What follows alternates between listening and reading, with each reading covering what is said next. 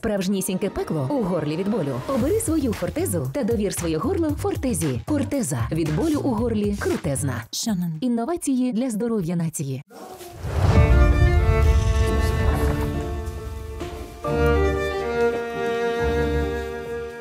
Ми вдвох розумні люди. Ні, ну. Дякую. Красиво. Моєї бабушки така хатинка. Обов'язковою умовою нашої перемоги є поразка Росії.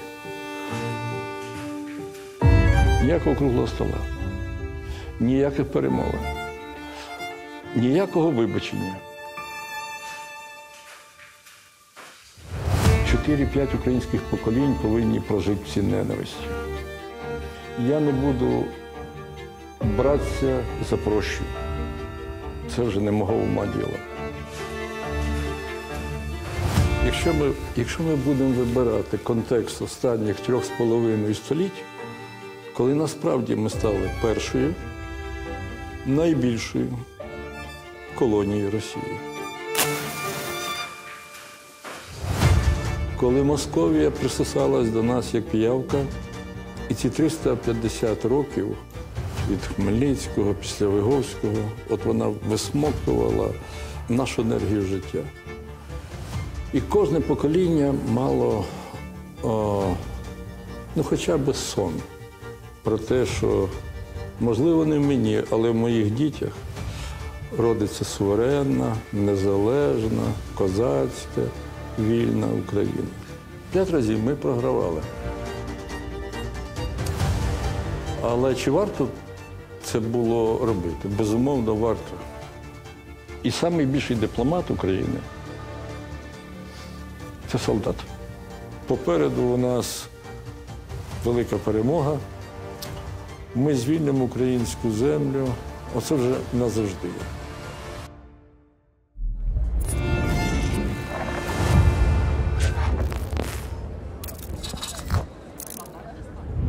Ну, поїхали. Я вас е, на спогади зараз. Беріть, влаштовуйтеся. Та. На спогади зараз вас так е, поверну. Ми з вами зустрічалися востаннє.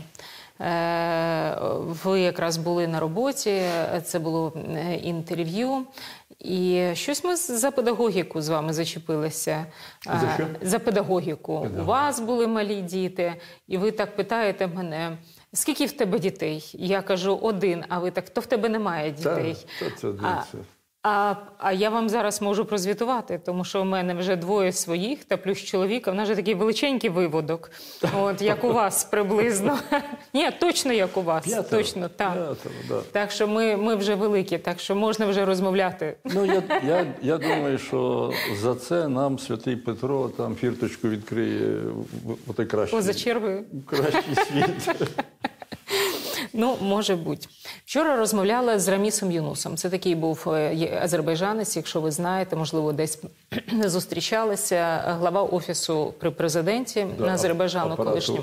апарату. апарату президента. Та він дав е, нам про Чухана.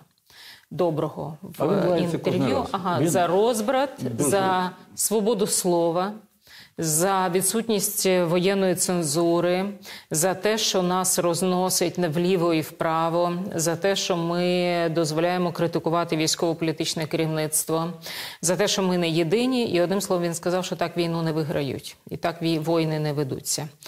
І е, в мене питання сьогодні будуть всі навколо Віктора Андрійовича. Чому? Е, І він каже: у вас хата горить, а ви бігаєте в різні боки. Е, І питання, е, чому ми такі? Чому ми не можемо, коли в нас пожежа, об'єднатися? У нас є багато різниць, е, якщо ми себе хочемо порівняти, ну, наприклад, з азербайджанською нацією, чи, наприклад, з грузинською, чи литовською. Я глибше туди далі в Європу не йду.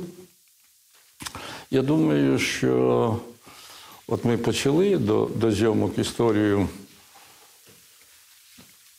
скільки часу нашому рабству, українському рабству під Болотяною Московією. 350 років, як мінімум. Як мінімум.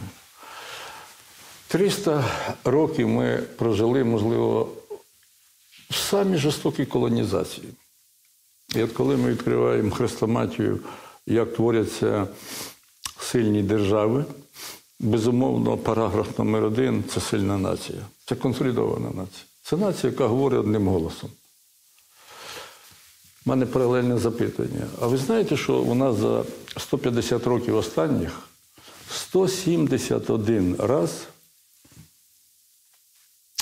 відповідними формальними рішеннями забирали мову, тобто забороняли мову, абетку.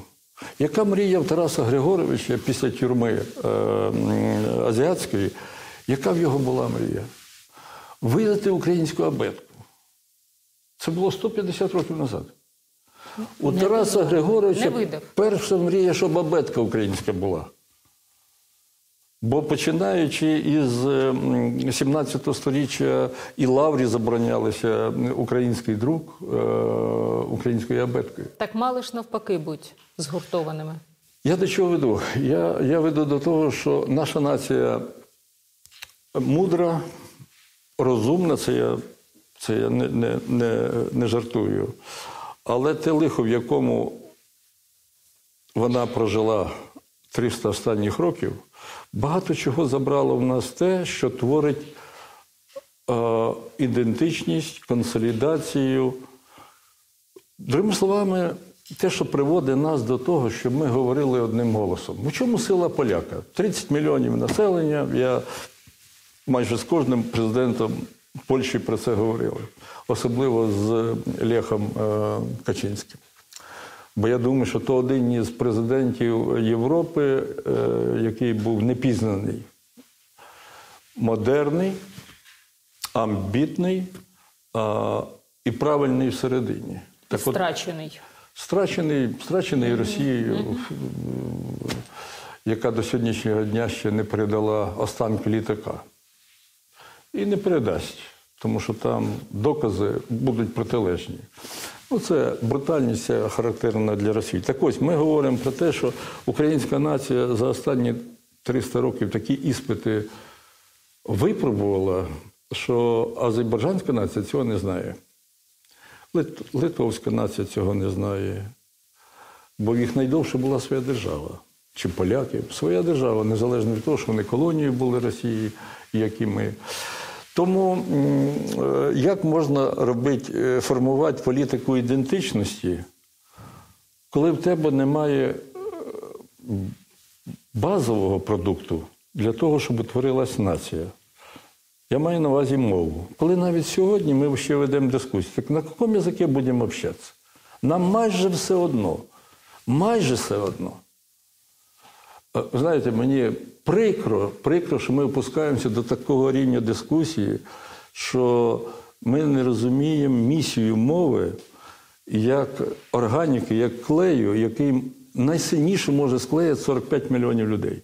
Якщо ми врозуміли, що в армії на полі бою перемагає дух, а не АК-47, не С-300. А це правда. Перемагає завжди дух. А то вмістилищем духу є національна мова. Як би ви не крутили? Можна бути толерантним, можна бути, знаєте, там, іти на зустріч. От чим довше ви будете це робити, тим більше ви будете спотикатися об поріг, з якого починається цільна нація, глибоке самоусвідомлення і моцна держава. Так от, коли ми говоримо про окупацію Грузії, Грузія залишила свою мову і не похитали. Грузія залишила свою церкву. Грузія добре зберегла свою національну пам'ять. Вірніше, туди Росія так глибоко не зайшла, ніж в, у наше усвідомлення, тому що якоби ми браття, слов'яні, хоча я не знаю, як слов'яни е, на болота Мері, Весі, Чуді попали. Я щось по історії не пам'ятаю із Сходу, з Києва, е, слов'ян в Москові. Не пам'ятаю. Я коли дивлюся на е, обличчя Путіна, ну, щось мені там слов'янського мало знаходиться. Вірніше, там я не бачу Слов'янська. Ну, я до того веду, що нації, про, які ми говоримо зараз, вони більше зберегли в широкому значенні свою автономію, свою філософію по відношенню до будь-яких речей, які формують контекст національного усвідомлення. У нас, от ми зараз Закінчили десь у минулому році таке, е, е, велика така соціологічна виборка е, е, проведення соціології росіян е, на тему. От коли, коли говорять про е, російське мистецтво, обов'язково перед цим стоїть слово «великое». Великое искусство. Все великое, все великое. Да? Британці своє іскусство ніколи не називають великое. Німці ніколи великим не називають. Хоча е, е, на їх базисі половина світу вчиться. Да? А в росіян обов'язково великое. Да. Так що народ сказав е, корінний російський? Як ви представляєте, на яких речах базується велике іскусство російське? Да? Ну, наприклад, ем, письменництво, малярство і музика. Чайковський. Називають. Пушкін, е, Ефіоп, значить, е, письменництво. Так, Чайковський Там не- недалеко, недалеко йде Маляр Чехов, хто? недалеко- Маляр теж українець? Маляр е, Ілля Юхимович Рєпін. Зрозуміло, Да? І Петро Ілліч Чайковський. Це ясно. Козацького роду, роду Чайка, який прийняв наполовину для удобства і популяризації прізвища Чайка, а друга половина до сьогоднішнього дня. Е, Тобто Чайковський прийняла та одна частина, а друга половина роду до сьогоднішнього Чайка. Чайка, характерне е, е, козач, е, козацьке е, прізвище. Ілля Юхимович Рєпін. Ріпа. Ріпа. Ріпин. Але це козацьке прізвище, прізвище Ріпа. Да. Е, Лапотна Росія, соціальний художник, Барлакін на Волги, що там ще. Е, да. Половину е, своїх творінь, де б не був він, чи на фінському узбережжі, чи в Санкт-Петербурзі, присвячує Україні, козакам, листам, гопакам, образам, ну, картину, яку малював більше 12 років. Більше 60 там ескізів, портретів для того, щоб передати той характер, який він хотів е, покласти у картину Запорожці пишуть листа. Віктор Андрійович, але ми Це говоримо про національну ідею. Ви знаєте, два українці Петро Ілліч Чайковський, е, е, Ілля Юхимович Рєпін. Це виявляється великі русські. Один композитор, другий художник. Ви коли приходили в четвертому році, е, ми обирали президента. Знаєте, можливо, це наша провина, що ми не робимо е, велику роботу, а ми сподіваємося, що прийде Ющенко і нам напише національну ідею. І в нас такі були сподівання, я вам чесно кажу. Що прийде людина, як ми думали, яка вивчала історію, як, в якої було захоплення, все таке е, ідентичне і наше національне. І вона прийде і напише нам десь на слогані, та, як казали раніше, великими літерами плакату Національна ідея України така-та, така-та. І всі. Ура! І, значить, всі підтримують і скажуть: добре, тепер ми отак живемо. Ви щ- що можете, яка національна ідея України? Це вчора е, Леонід Данилович е, Вчора-вчора презентував книжку. Да? книжку Україна. на Перевидання. Росії». Е, Так от хотів я сказати, що Україна це і не Азербайджан, Україна це і не Грузія. Я думаю, що нас добре 45 мільйонів є. Якщо додати ще мільйонів 18 за межами, Всьому світу. Ми велика нація. Нація, з якою нелегко і непросто говорити. Це не одноходовка, що знаєте, от давайте ми ці 5 років е, присвятимо е, е, самоідентифікації. Я часто було, особливо як при- приїздив там у Донбас, Запоріжжя, наприклад, мене дуже вразило, я б сказав би, неприємно, неприємно, тому що коли я пас корови в своєму селі у яру е, Полулях, Полулях, де проходив кордон між Росією і Україною, і я думав, що Україна це оце півлугу, і там далі трошки лісок Шамрай. Оце Україна. Бо за Шамраєм з- татом ми їздили е, в Росію. Це е, значить, село Снежки Чоткінського району. Це вже Росія. Торф купувати. Торф все. купувати. То вже Росія, це я знав, що то там Росія. А думав, що це Шамрай і оце половина лугу, бо тут вже поляки ж далі пішли. Полулях, да, що це Україна. От така, це така е, була е, перша уява про те, де наші е, були межі. Так ось, коли ми говоримо про те, що 45 мільйонів в одночасі навчить національному усвідомленню, я думаю, задача не одного президента, дуже багатьох президентів.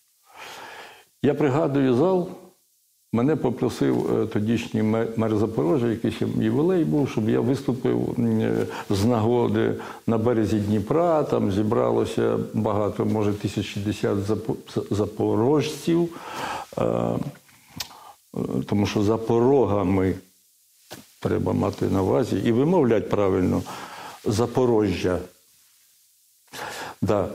Е, і після, після цього гарно, гарно було, оскільки воно така нейтральна, весела, весела частина дозвілля для е, міщан була. А тоді, коли е, зробили прийом на, можливо, душ 150, мер від свого імені зробив це прийняття. Виступає один російська мова, виступає другий російська мова, виступає третій російська мова. Причому усіх тут планки, герої, звізди, Леніни і так далі. Тобто такі е, Орденоносні. орденоносні, орденоносні. І я меру кажу: а для чого ти мене запросив? Посміятися? Що у вас жоден не може виступити і сказати трьох слів українською мовою? От зараз, якби запросили посла з Ефіопії, який не знає української мови, і російської не знає. Я переконаний, він прийшов би і під, перед мікрофоном на ламаній українській мові сказав Добрий день з якоюсь протяжкою. Да? Я радий вас бачити. У вас навіть спроби цієї немає. А я, коли маленьким був, от для мене така уява була це Господь. Господь Бог на троні, тоді трошки вниз і правіше. Оце Запорожжя. Бо як послухаєш, що батько, що в сім'ї говорили про козаків, про Запорожжя, якщо почитаєш Шевченка, і ти приїжджаєш з Запорожжя, і там немає рідної мови, а пішов на е, Хортицю, там метрів сім проходиш, там пляшка, там кострище, там е, ну, якесь розоріння. Тобто я, я навіть не в докір кажу. Я просто хочу сказати, якщо ми розуміємо планку, з якої, від якої ми обезкровлена нація почали стартувати в національне усвідомлення, то мені чесно здається, що я не знаю прикладу, яка е, нація після 300 років е, рабства, причому такого, знаєте, каліброваного, бо російське рабство це не римське рабство. Це в квадраті. Це в квадраті. І тому, якщо ми розуміємо, що ми це пройшли як нація і себе не загубили, і зараз ми спілкуємося рідною мовою, говоримо про рідну пам'ять, говоримо про українських велетів, які у нас украли. Нічого ж украли, нічого, ми їх повернемо. Знаєте, коли Чехов пише свою біографію, він е, починає її. Я родився в чудовому українському місті Таганрозі. Моя рідна мова українська. Ну, він тоді писав е, малоросійська. За національністю я українець. Ми його повернемо. Він буде серед нас і буде показувати, ілюструвати нашу велич. І тисячі тисячі таких людей. Але це треба тільки робити. Ви знаєте, я, я не відчаю від того, що е, е, ми так затримуємося довго на лінії, на лінії від квазі-нації до нації. Я думаю, все-таки за 30 років ми дуже дорослими стали у національному вихованню. Ми перебираємо дуже багато речей, коли е, ми, ми, ми стаємо досконалішими. Віктор Андрійовичу, я вас хочу повернути до е, е, з таких е, історичних згадок і паралелей до того, що відбувається зараз. Тому що не просто так ви згадали Петлюра, я згадала Скоропадського.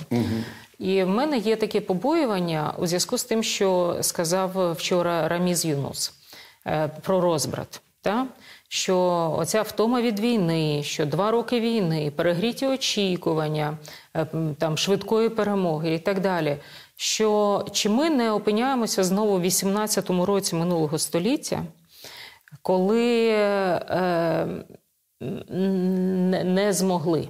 Не змогли. І потім повтікали всі і Скоропадські, і Петлюри, і Вінниченки, і Грушевські, всі на світі, а хлопці під крутами тут полягли. Молоді хлопці? Ну, хлопці. Раміс він справедливий, ну він такий жорстокий, він такий хльосткий. Ви знаєте, мені позавчорашні слова президента Байдена, а, я скажу, ну, я думаю, що це саме мужнє, що міг я почути від е, сьогоднішнього президента Америки. Президент е, або лідер вільного світу в другій частині своєї промови каже: «Е, ви знаєте, у Європі появилась. Це вже сльози наступають.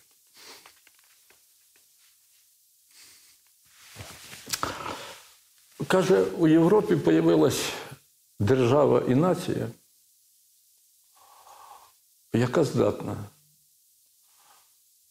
зупинити російську агресію. Це Україна і українська нація. У тому, що ми зараз трактуємо е, як паузу е, глухий кут чи ще щось, е, Позиційна війна. я так не ціную це. Я не...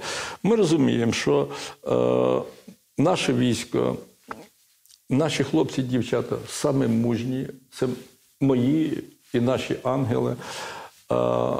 Але вести симетричну війну з якої 140 мільйонів такого м'яса, ми не можемо. Наш- Це означає, наш- що ми повинні шукати наш- інші підходи. наш Або вихід- Байден повинен тро- теж Да, подумати да. про це. Це якраз ситуація на сьогодні, мужністю, кров'ю українців. Е, Ми багато, багато світу доказали, що, вибачте, сьогодні в Європі розмови тільки про українську націю, про українську державу. Е, Я думаю, що це щиро, щиро дивує. Я розумію, Віктор Андрійович, але кров закінчується. Я до цього ж підводжу, що е, неправильна дорога, якщо ми будемо через живу силу мірятися з Росією. Тому це я підвожу до того, що очевидно, в нашій дискусії параграф номер один це асиметрична війна. А в чому вона заключається? В технології. Коли ми е, з вами говорили 300 років назад, ми б аналізували потенціали мілітарні, і ми б сказали: ну, дивіться, для того, щоб так загально оцінити потугу тої армії чи тої, значить, якщо тут стоїть один спис чи один лучник, поставте, будь ласка, з цієї сторони один спис, один лучник. Коли ми говоримо зараз, ви можете тут ставити сотні тисяч людей, а сюди поставити технології. І ви виграєте.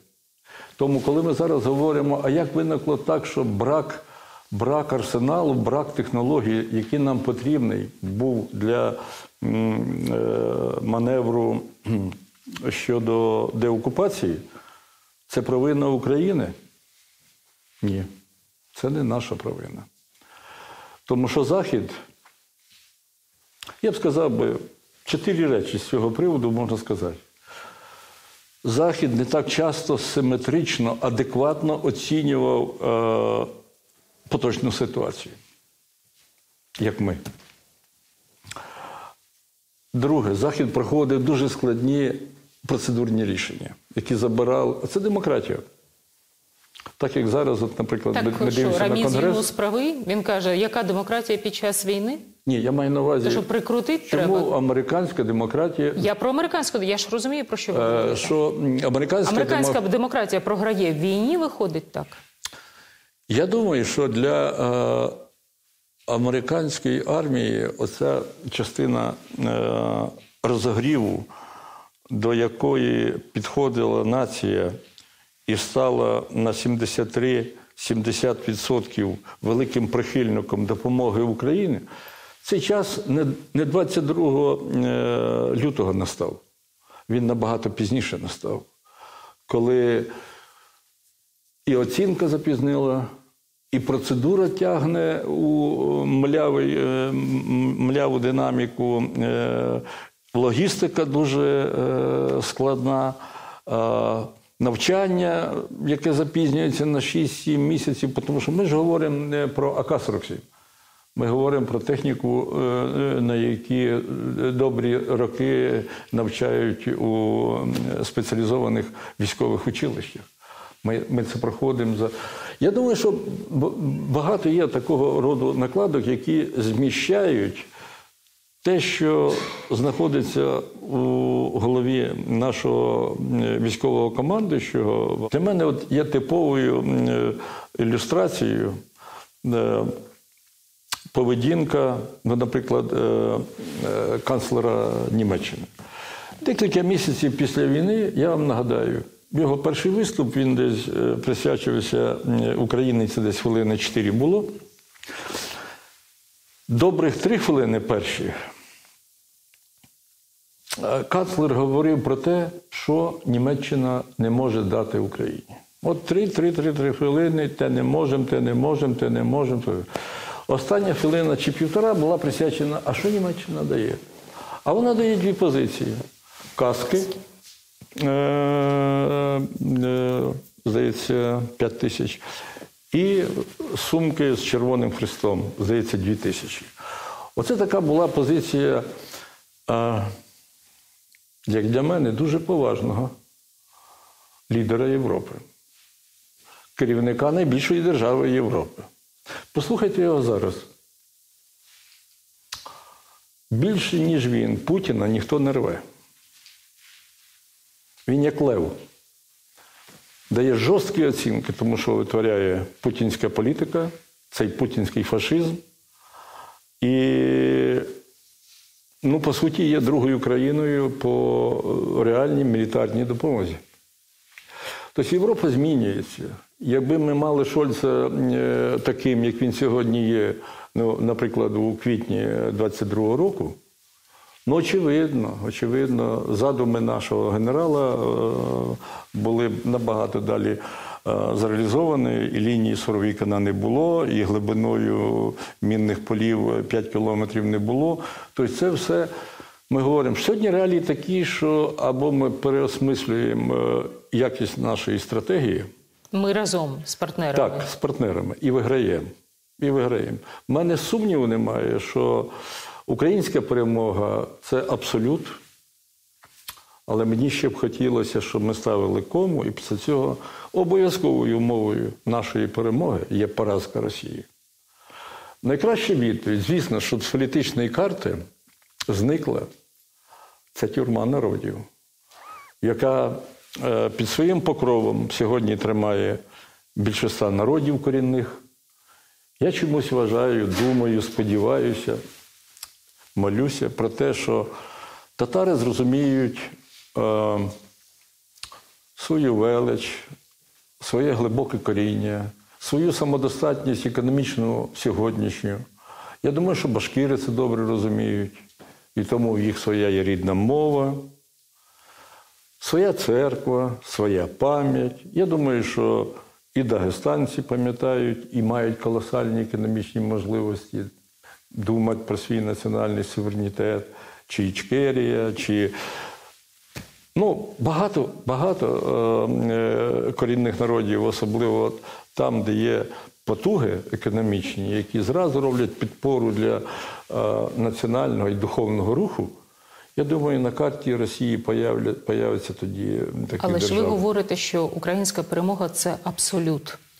А пам'ятаєте, коли в 18-му за Скоропадського, після того як відбувся вже оцей з'їзд хліборобів, коли вже почали працювати університети, відкривалися театри, з'явилася українська преса, газети. Українська, Так. академія. Але да. за півроку прийшли більшовики, і цього всього не стало. Республіки не стало. А ви говорите про те, що наша перемога абсолют. Е, Це при тому, що є оцей позиційна війна. Та головнокомандуючий не казав про тупик. Він сказав, що позиційна війна. Зеленський каже, що м, патової ситуації немає. Е, Громадські діячі, блогери, там е, журналісти, е, інші різні там різними вустами проговорюється зараз думка, що нам треба вчинити як Азербайджан. Мовляв, по-різному кажуть. І про Кореї кажуть, і про ФРН, і НДР кажуть. Зараз от е, знайшли Азербайджан, цей приклад нещодавній, коли вони повернули собі Карабах. Вони кажуть, що вони ж програли першу війну, а в другій виграли. Значить, треба взяти паузу, знайти союзника і, е, значить, робити так, як Азербайджан. Я вчора питаю е, пана Юнуса, е, є паралелі? Він каже: Та ви що, які паралелі? Ми тоді були голі босі, коли ми програли війну, і ми програли, тому що ми були одні. А Росія була сильна. А у вас зараз така коаліція 50 країн. Що ж ви порівнюєте непорівняне? Каже, вам треба битися далі. Ну, треба пам'ятати, що Азербайджан до цього йшов 32 роки. А, йшов тим блудом дипломатичним, е, який е, і Україна починала, і Мінськ-1, і Мінськ-2. Я на багатьох конференціях робив, робив тест, е, бо там, е, до речі, також процес по врегулюванню. Азербайджано-вірменський е, конфлікту е, йшов через е, Мінськ, Мінську комісію міжнародну. Я часто робив тест на, на якійсь будь-якій конференції, яка зачіпала е, політику е, безпекову і міжнародних конфліктів. Я запитував аудиторію, як, як, як ви думаєте, коли останній раз збиралася група по врегулюванню Карабахського конфлікту? Це були досить дипломатичні кола, які слідкують за календарем, коли група збиралася. У мене не було жодного випадку, щоб назвали, коли останній раз ця група збиралася. Тому що всі розуміли, включаючи і організатори, що цей механізм неадекватний до виклику, до проблеми, яка винесла, винесена у заглав'я. Там дипломатія безсила. І Азербайджан йшов 32 роки для того, щоб замінити цей е, протокол на е, дію. І він виграв. Виграв. е, як е, зустрічаюсь е, із президентом Ільхамом е, Гайдаровичем, і він порадив, е, щоб я відвідав у Баку зроблений музей е, 41-денної війни. Я поїхав, щоб подивитися, бо я переконаний, що Україна зараз вже повинна робити музей нашої перемоги над Росією. І це музей, який і пам'ятник, і меморіал повинен бути набагато, набагато а, більший, ніж е, ми сьогодні маємо меморіал по Другій світовій війні. Бо насправді це наше основне корінне визволення, е, що вибудовується сьогодні на полі бою. Так ось, я подивився, як е, на семи гектарах самої дорогої в Баку землі, можна сказати, в центрі міста, виділена територія на яку перенесли, здається, півтора кілометри фронту, от який там був, з окопами, з траншеями, з бліндажами, з командними пунктами, з цією всією Совєтчиною. Бо коли ви заходите в цей музей і дивитеся, що вас зустрічає стела, на якій тисячі, тисячі е, автомобільних номерів російських, е, російського, так би сказати, е, автопрому і другої військової техніки, проходиш ті лінії, дивишся, як на кожній залізяки, яка стріляє написано зроблено в Росії. І коли ти виходиш з музею, у тебе навіть запитання е, немає. Е, слухайте, а хто автор цієї війни? Хто її веде? Е, я думаю, що ми до цього прийдемо. Але е, давайте будемо говорити так. Якщо знову таки ми відкриваємо хрестоматію війни, зрозуміло, що в умовах війни Я зараз думаю, чи це треба мені говорити, але ну так, для чистоти позиції я повинен це сказати. А, трошки, трошки зменшується демократія, трошки зменшуються свободи. Різні. І слово в тому числі. А, Конституція забороняє вибори, щоб українці не гризлися самі з собою. Конституція забороняє приватизацію, хоча вона нас і десь чомусь. А, тому що, вибачте, у, у, у тебе війна, у тебе пожежа, а ти продаєш майно? Ти знаєш, що ти віддаєш за безцінь той капітал, в який е, вклалися наші батьки, інколи наші дідусі і бабусі. Тому не робіть цього. Не робіть. Це це ж не тільки батьки нашої Конституції це вписали. Це в кожній країні, яка регулює такі відносини, обов'язково це виписано. Не тратьте ліворуч, праворуч те, що в звичайному житті у вас би було класикою.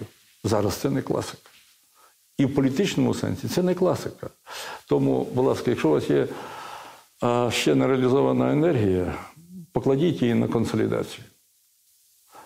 Як маленька в'єтнамська нація виграла першу армію світу за 9 років. А це зброя? Ні. Це Міги 15? Ні. А що? Дух. Дух. Але він творився, формувався не рік, не два, майже 10 років. Чи коли маленький афганський народ перемагає, хай Бог мене простить, вторую армію. Да? За 9 років. Чим він перемагає? Я зараз пам'ятаю цю картинку, як Громов через е, міст Річку. проїжджає, зіскакує із БТРу Через Термес. І доповідає, що виконано велике завдання виведення війська. І празднуємо до сьогоднішнього дня День виводу совєтських військ. Подумайте, день вивод, не перемоги, не пам'яті. Це для вас торжество, що ви вивели, встигли вивести. Тобто це ж, це ж фіаско. Фіаско. В Україні Це по-іншому цей день сприймають, що зберегли хлопців. Очевидно, очевидно, вже трансформація. Що Чи там- ми говоримо, як ще три роки назад е, Кабул покидала е, дійсно перша армія світу американська. Як, як люди чіплялись за шасі останнього літака. Ми це пам'ятаємо. Пам'ятаємо. Тому я б сказав би, тема духу, тема нашої цільності, от тема наших відносин, е, я маю на увазі всередині нації, побратимських. Як ми, як ми полюбимо один одного і станемо відноситись до один до одного як брат до брата чи брат до сестри, а це буває тільки в одному випадку, коли нас об'єднує вартості, що в нашому житті появляються сенси, які для вас дорогі, для мене дорогі. Е, вибачте, тут навіть не питання, ти віруєш в Бога чи не віруєш. У тебе є система точок, тих координат, в яких ти себе позиціонуєш як людина. До своєї нації, до своєї держави, в відношеннях між е, е, 45 мільйонами українців. Якщо у нас це є почуття, от мені, знаєте, багато е, приходило на, е, так би сказати, на пам'ять, коли я хотів от, е, мрію, мрію політичну сказати, от що б ти хотів? А про себе я казав.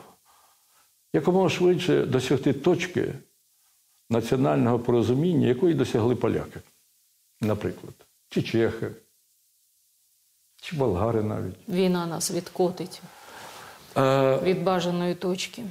я до того, що можливо для дуже багатьох. Я Наталочка скажу, мене вразив один репортаж. Це був десь, можливо, кінець лютого 22-го року або початок березня. Е, Город Герой Одеса, міський пляж. На пляжі, е, можливо, там декілька тисяч людей ходять із білими целофановими мішками. І один тримає мішок, а другий лопатою насипає чорноморський пісочок у цей е, мішок для того, щоб дюка закрити, оперний театр закрити і місто підготувати до московської агресії. Бо в Одесі ж багато бендерівців, там же бендерівець на бендерівців. Да? Ну, так, так. І тому денаціоналізація Одеси поставлена як одна задача. Я, і ходить між ними журналісточка, молоденька така, і українською мовою. Я думаю, що можливо вона перший раз в житті. А, там, де вона ламаною мовою такою, я її бачила ну, все. мені такий милий цей Я репортаж. Я, я, я, я той телевізор чуть не цілував. Що слухай, до речі, та, та, ти така молодець, що ти пробуєш так. Не звертай увагу. Її це я розумію, що ем, е, так не приламаєш мислення. Але я думаю, що українська нація в багатьох мільйонах людей отакий епізод е, пережила. У багатьох мільйонах людей я бачив дуже багато прикладів, як, як е, до російської мови не звертаються. А це дуже чутливо. Це, це альфа нашого національного усвідомлення. Альфа. З цього все починається. Як дехто нам скаже, та давайте, можливо, там про економіку і так далі. Ви знаєте, я економіст. Мені б легше було говорити про економіку, про фінанси, про гроші і так далі. Ні, ні, ні. Але майте на увазі, що то все похідне. То все похідне. Країна, яка виграла економіку, це країна, яка вирішила національне питання. Обов'язково. Обов'язково. Національне питання і питання свободи і демократії. Якщо ці дві, дві, речі е, завели в фундамент і передали, і передали в принципи організації економіки, вона в космос буде летіти. Далі полетить, так. Два епізоди, от, ви знаєте, на, на, на, на пам'ять мені прийшли. Перший раз е, це так мене, як би сказати, е, потрясло тектонічно, коли після перемоги я роблю перший візит у Донбас, у Донецьк. О, я пам'ятаю, я тоді Донецьк, хвилювалася страшно який, за вас. який е, закрив усі ворота для мене, е, приміщення Нацист аеропорту, Так. да, кругом е, банери стоять. е, е, Я в есесівській формі. Це мій, мій батько в шести концтаборах Німеччини сидів. В'язень Освенцима 11 тисяч 367. Я на портреті в есесівській формі. Ваша дружина американка, як вам На другому казали? е. Україна, карта. е, е, е, Розділена на три сорти. Дніпро тече. Я у шляпі американській, окутаний американським прапором і указкою ділю Україну так. на там, східну Лівий і правий берег, на західну. І от я приїхав. Я зараз пам'ятаю, як вони зустрічали, який крик був, який е, протест, який був і так далі. Е, Я пам'ятаю, як перед адміністрацією до цієї е, групи людей приходжу. Наталка Вітренко керує цим процесом. Всім. Да. Приходжу, метрів 50 вони стояли десь так від входу адміністрації. Я Кричать несамовито. От кричать так, як дивляться в небо, мені чомусь здається, і кричать. Е. Ем, Підходжу метрів 10 кричать, ще там метрів е, 10 кричать. Ну, залишилось там метрів 3 кричать. я вибираю переважно молоді люди, до речі. Вибираю одну молоду людину, е, хлопчика, очевидно, йому десь років 17 десь може. Я і так уже, уже 3-4 кроки мені залишилось до його. Він кричить. Кричить так, що. Да, я під, підходжу до нього, а в мене такий прийом один дипломатичний, коли я хочу так, щоб ну, трошки от на другий канал людину переключити. Е, Я його беру так за, за руку своєю рукою, типу, стоп, стоп, зупинись, зупинись. Я, я хорошо, хорошо чую. Я молода людина, в мене здоров'я. Я чую тебе. Чого ти кричиш на мене? Ти мене бачив в житті? Ти мене зустрічав коли-небудь? Ти взагалі знаєш, хто я такий? Скажи мені, будь ласка, що я тобі поганого приніс? От я тебе не знаю. І в мене перша реакція повага до тебе. Повага. Бо ми з тобою земляки. Ми живемо на українській землі. Чого ти на мене кричиш? Да. Проходимо на нараду. Е, Генерали стоять, як вони себе любили називати, е, керівники шахт, там, медкомбінатів, коксохімів, там, ну, така плеяда. Знать. Да. Донецька. Угу. І от я пригадую, праворуч від мене в президії е, Юхим Леонідович Загільський сидить, який жодного слова я не чув, щоб він українською мовою сказав. Жодного слова. Ніколи я не чув від Юхима Леонідовича. Да. І він начебто як веде цю о, нараду, слово за словом і так далі. І в мене так між виступами е, промайнула така думка. От сидять люди, які, очевидно, старші від тебе. А їм тоді було, як мені зараз. Под 70. А, мене трошки розриває від того, що вони не спілкуються українською. І це не, пита... і це не питання знань. Ви знаєте, якби будь-яка людина раз на тиждень вивчала одне слово, за 5 років вона вивчила розмовну мову України. Не за 32 роки нашої незалежності, за 5 років. Вона могла б просто спілкуватися. Да. І я себе запитую, от що ти можеш зробити, щоб в цих людей з'явилася мотивація? Силою ж їх- їх не заставиш. І я для себе вирішив, що я їм мотивації не принесу. Це не, це не та група з повагою, навіть такою нейтральною я буду говорити. Да? Скоріше всього, вони червоні, скоріше всього, вони там з партбілетами і так далі. Ну, я, я це зараз не беру до уваги. Е, по віку людям, яким за 65, під 70, що я можу зараз сказати таке, що вони вечором прийдуть додому кажуть, «Слухай, а ну давай, е, дружино, е, букварик чи там е, абетку. Так, Я... Віктор Андрійович, ну про що ви говорите? Це також Україна. І Україна така, інколи в деяких кутках вона багато що. Ви не за тих боролись. Але я, про, я продовжую розмову Ви з собою. ви ж вибороли інше покоління. Ви знаєте, що моя О. дитина, коли ходила з помаранчевою стрічкою до школи, їй сказали: Антон, ставай в куток, бо ти політику сюди приніс. А він в першому класі сказав: Я вільна людина, живу у вільній країні, в куток не піду. Наташка, передай йому вітання. Ви розумієте, Віктор Андрійовичу? Я дивлюся на цю аудиторію і е, сам е, собі кажу, Віктор, ти повинен програти не їх. Ти бійся, що ти програєш їхніх дітей. Але взагалі, це і дітям, скільки там, вже років 45. Їхнім дітям. Саме, да, саме головне не програє онуків. Ото та, ото та публіка, з якою найбільше українська держава, український уряд повинен е, працювати. Е, це я до чого привів? Я привів до того, що є частина суспільства.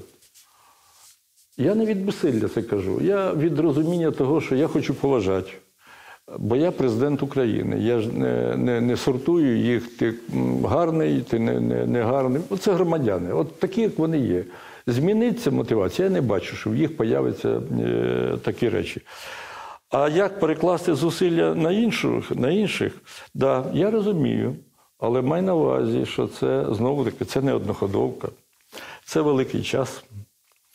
Біля тебе повинні бути і в місцевій владі, і в верхній владі твої союзники. Однодумці. А в тебе в парламенті жодного дня немає парламентської більшості.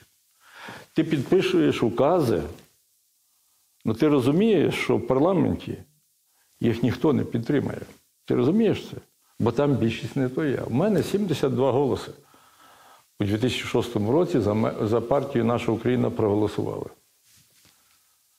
Підіть, будь ласка, і зробіть нову політику у парламентській державі, коли в тебе як президента 72 голоси.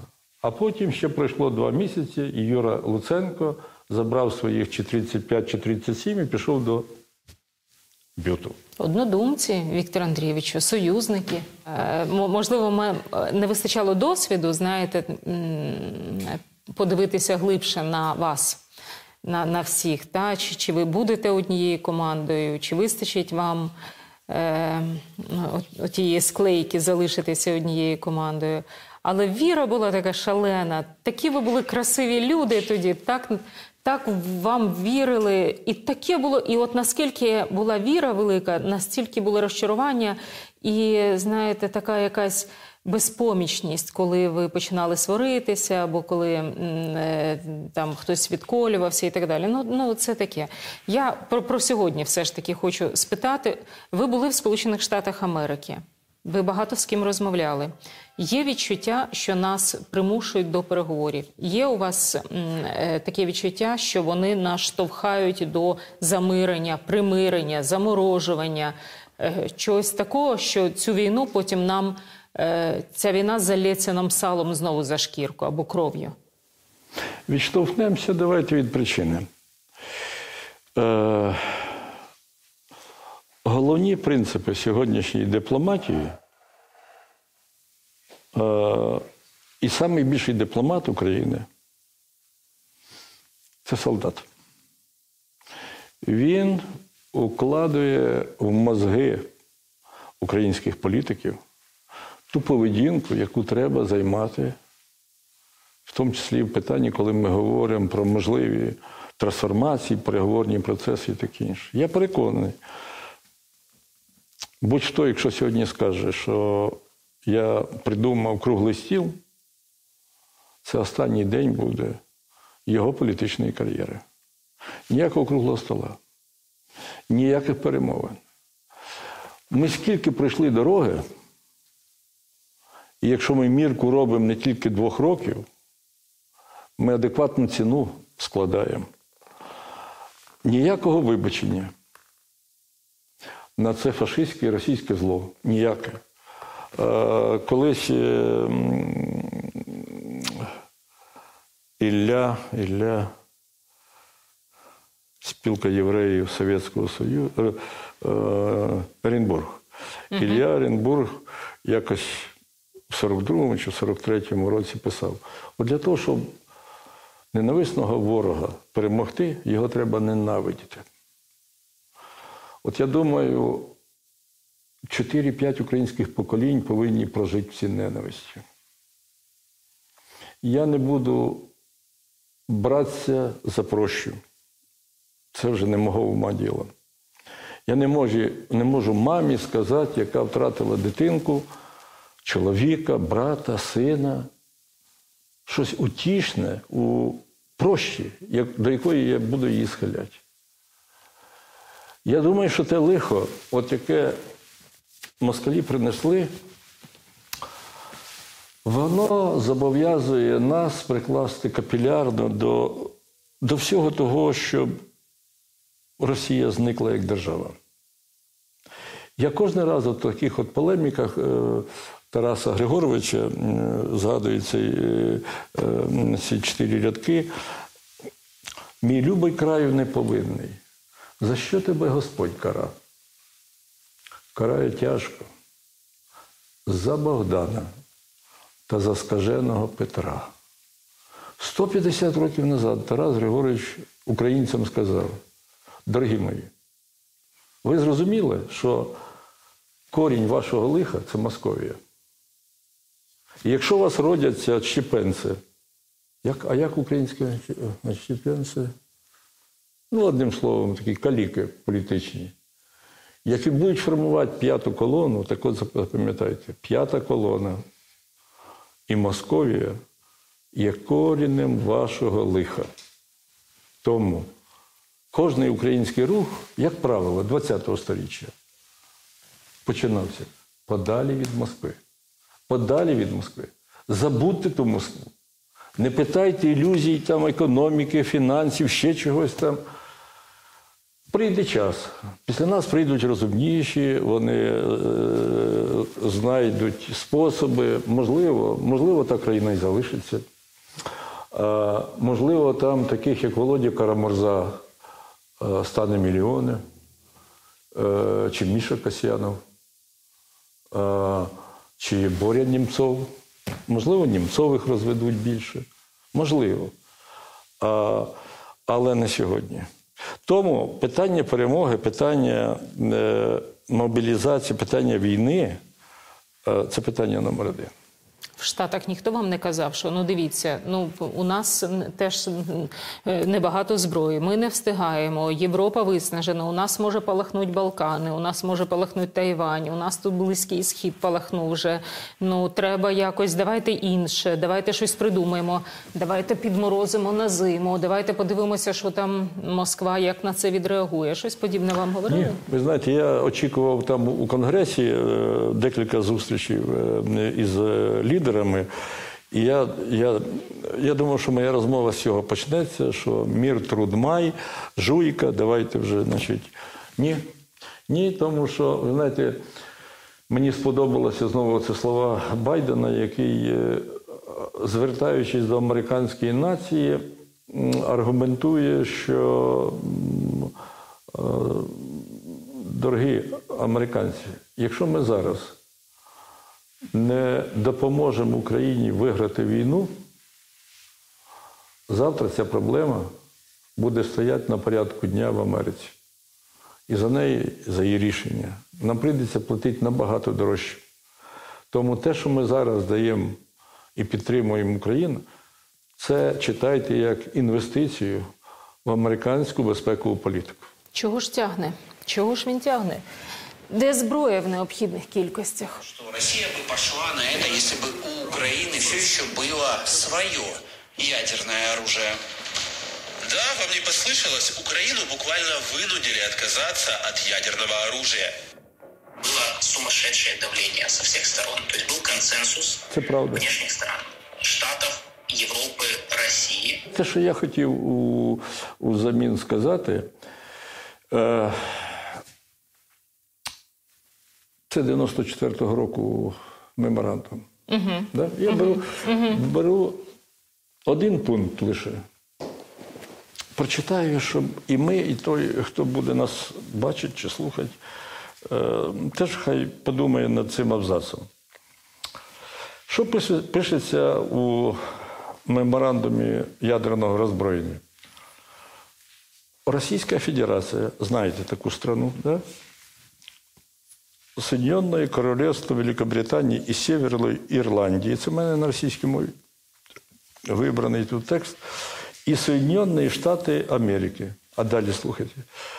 Подтверждают свое обязательство воздерживаться от угрозы силой или ее применения против территориальной целостности и политической независимости Украины.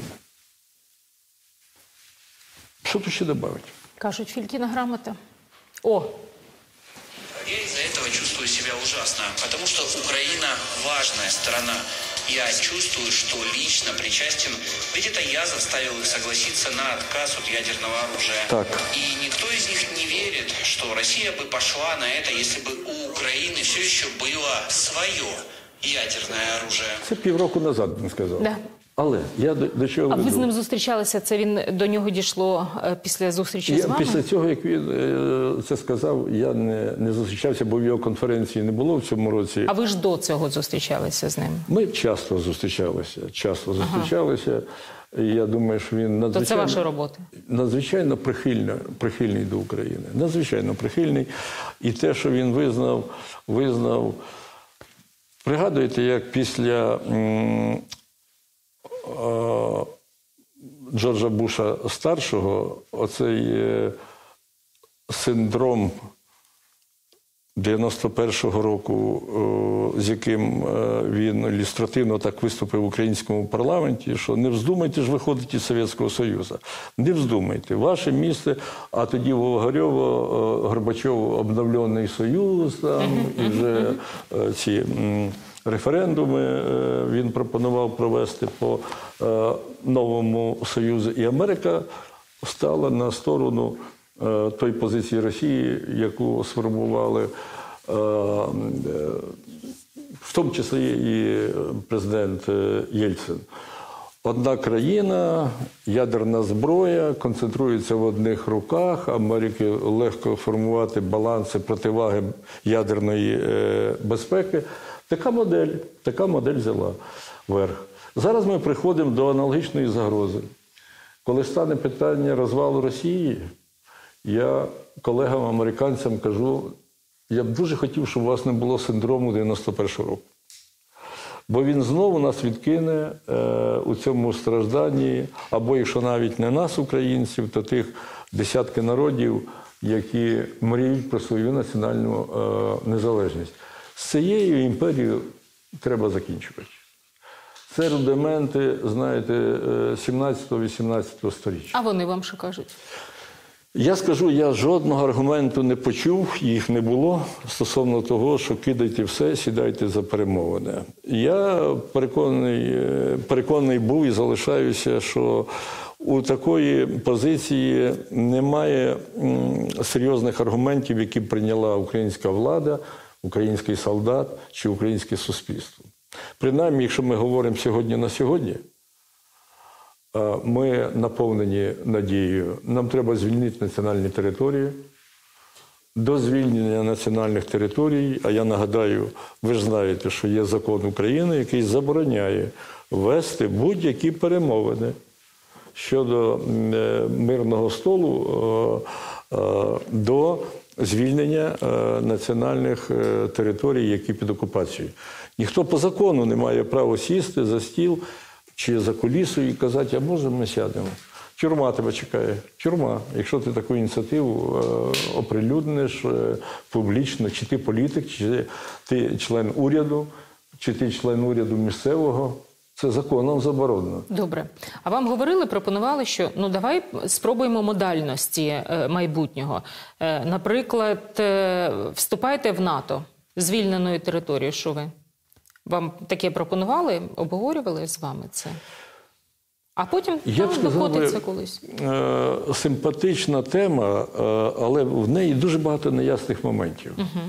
І я боюся, що у підсумку, щоб не трапилось так, що ми пішли на механізм, який розчленування України фіксує на дуже багато десятків років.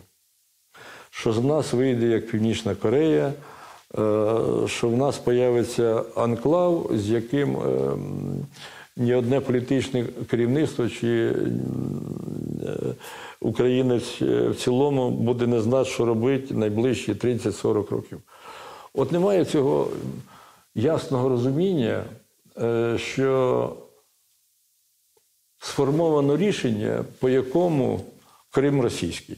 Ну, я не знаю, хто це прийме. Це, це е, політик, е, якого проклянуть.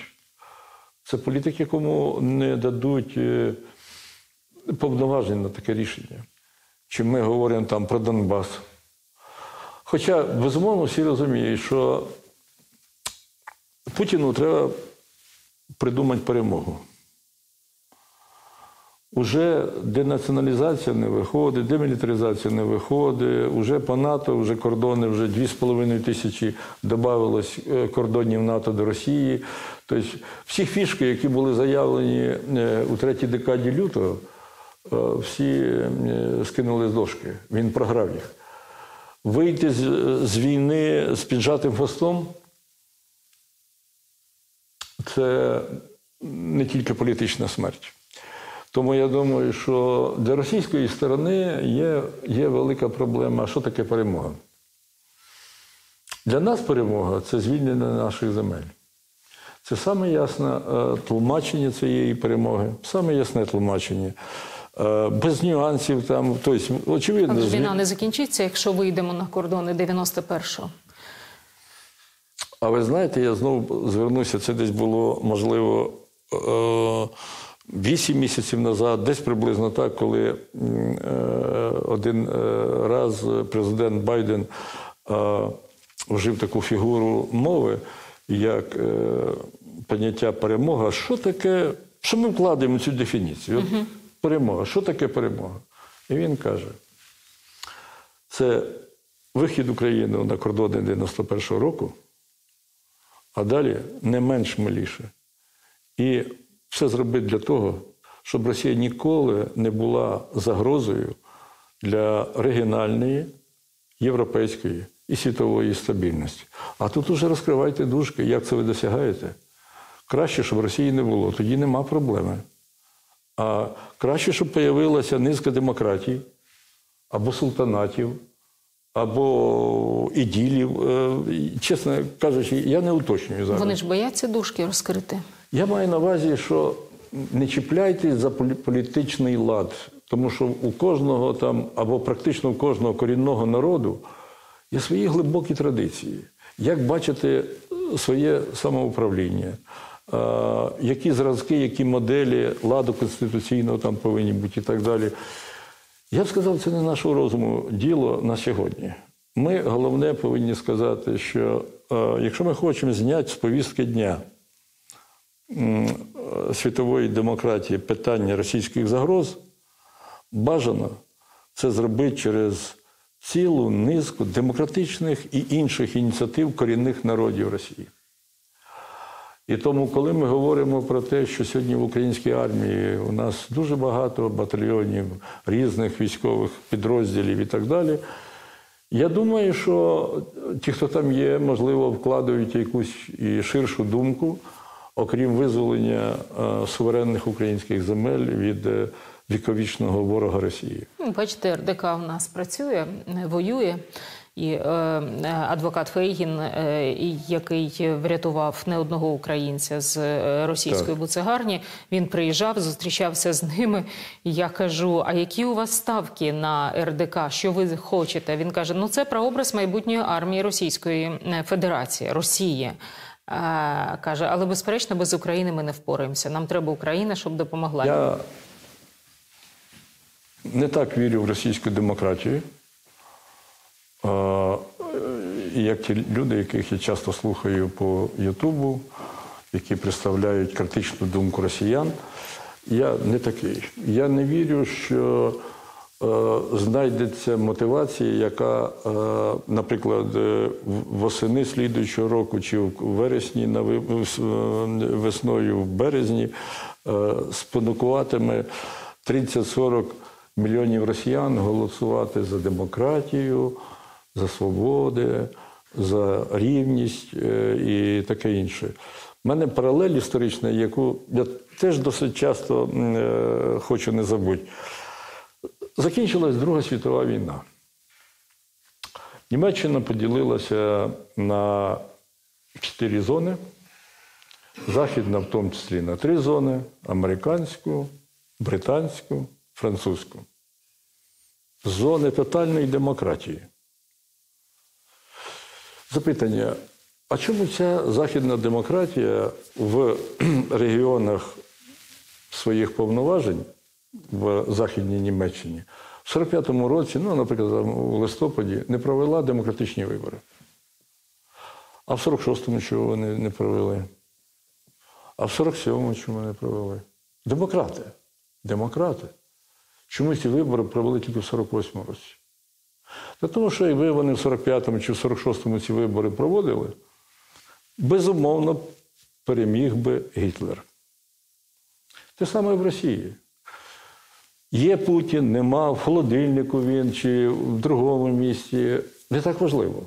Якщо ви весною збираєтесь проводити вибори в Росії, чи в жовтні, чи через два роки, виграє Путін. Виграє ті ідеї, які він клав в тіло російської нації там немає, але що це? Народність, як, як би сказати так. Да? І ці ідеї, вони в кістках. Виведення цих елементів займе не рік і не два. Тому демократія не може поставити легко свою декларацію і виграти розум людей, тому що той розум зайнятий іншим. Росіянин статистичний, який складає базу виборчого е, електорату, е, це людина, яка любить кріпацтво, людина, яка сміється над свободою і волями. Для неї ці категорії не зрозумілі. Віктор Андрійовичу, а ви розповідаєте це е, Білу Клінтону, Хіларі Клінтон, яка, як кажуть, нам курує демократичний табір, та Так. оцій родині. Вони знають всі оці такі глибокі е, розбіжності між українською нацією і російським Так. народом. Вони в курсі, чи, чи тому, що вони так бояться розпаду от, от е, цієї мокшанської е, історії, та що мені здається, що вони ну трошки не- недооцінюють, по-перше, нас, а по-друге, не розуміють просто ту націю, що вони її так бояться. Тим більше, що ну в 91-му році вони ж розпадалися вже. Да. Ну, роз, ну велика Да. країна розпадалася. Нічого архі такого складного не сталося. Ну вони по- погодували їх там трошки курятиною, але ж ну. Правда, Леонід Данилович вчора, е, коли пере, презентацію робив е, перевидання своєї книжки е, Україна не Росія, він сказав, що Е, Американці зраділи після того періоду, коли був оцей от розпад радянського союзу. Що нарешті, коли е, в Росії з'явився Путін, що я так його, я так його зрозуміла, прочитала, що нарешті е, з'явився суб'єкт зрозумілий, з яким можна вести справу. Тобто вони після всього того, що відбувається в Україні, після того всього, що вони там імплементують е, різні конфлікти по всьому світу, та і на Близькому Сході, і, і скрізь, скрізь, скрізь, вони хочуть мати зрозумілого суб'єкта, з якими можна вести справу. Очевидно, так. Але друге, найбільш складніше, е, ви розумієте, що найбільша проблема Путіна для оцього корінного народу, який називається росіянин, ну це мається на увазі і бурят, і дагестанець. Що між ними спільного, мені трудно сказати, ні, ні, ні в релігії, ні в мові, ні в пам'яті, ні в конституціях. Е, в цьому скопищі корінних народів. Путін не зробив самого головного. Він не приніс ту ідею, яка могла б крок за кроком, не зразу, але консолідувати, зібрати докупи ці 140 мільйонів. Е, Як пішла американська демократія? Е, Маючи 50 плюс 1 штати, е, наїхавших з усього світу, говорящих там різними мовами і таке далі. Демократія творить чудеса ключові повноваження були передані на територію. Ключові. У кожному штаті свій парламент, своє законодавство, своя судова система і так далі. і так далі. Путін цього не зробить. Е, РОВД в Грозному буде фінансуватись і управлятися з Москви. Бо Путін думає, що це так він тримається в руках. І те, що коли Брежнєв на 24-му з'їзді сказав, е, я трошки так іронізую, ну, фу, ну, в конце концов, значит, у нас большая победа, значит, мы сотворили э, общность, советский народ. Ні, ніхто ж не називав нація. Совє... Нація це найбільша спільнота, яка може виникати в суспільстві. Це я говорю про політичну націю, коли людина родом з Греції, яка живе чи родилась в Україні, каже: Я українець. грецького походження, чи болгарин, чи там будь, будь-хто. Так от у Швейцарії така нація створена.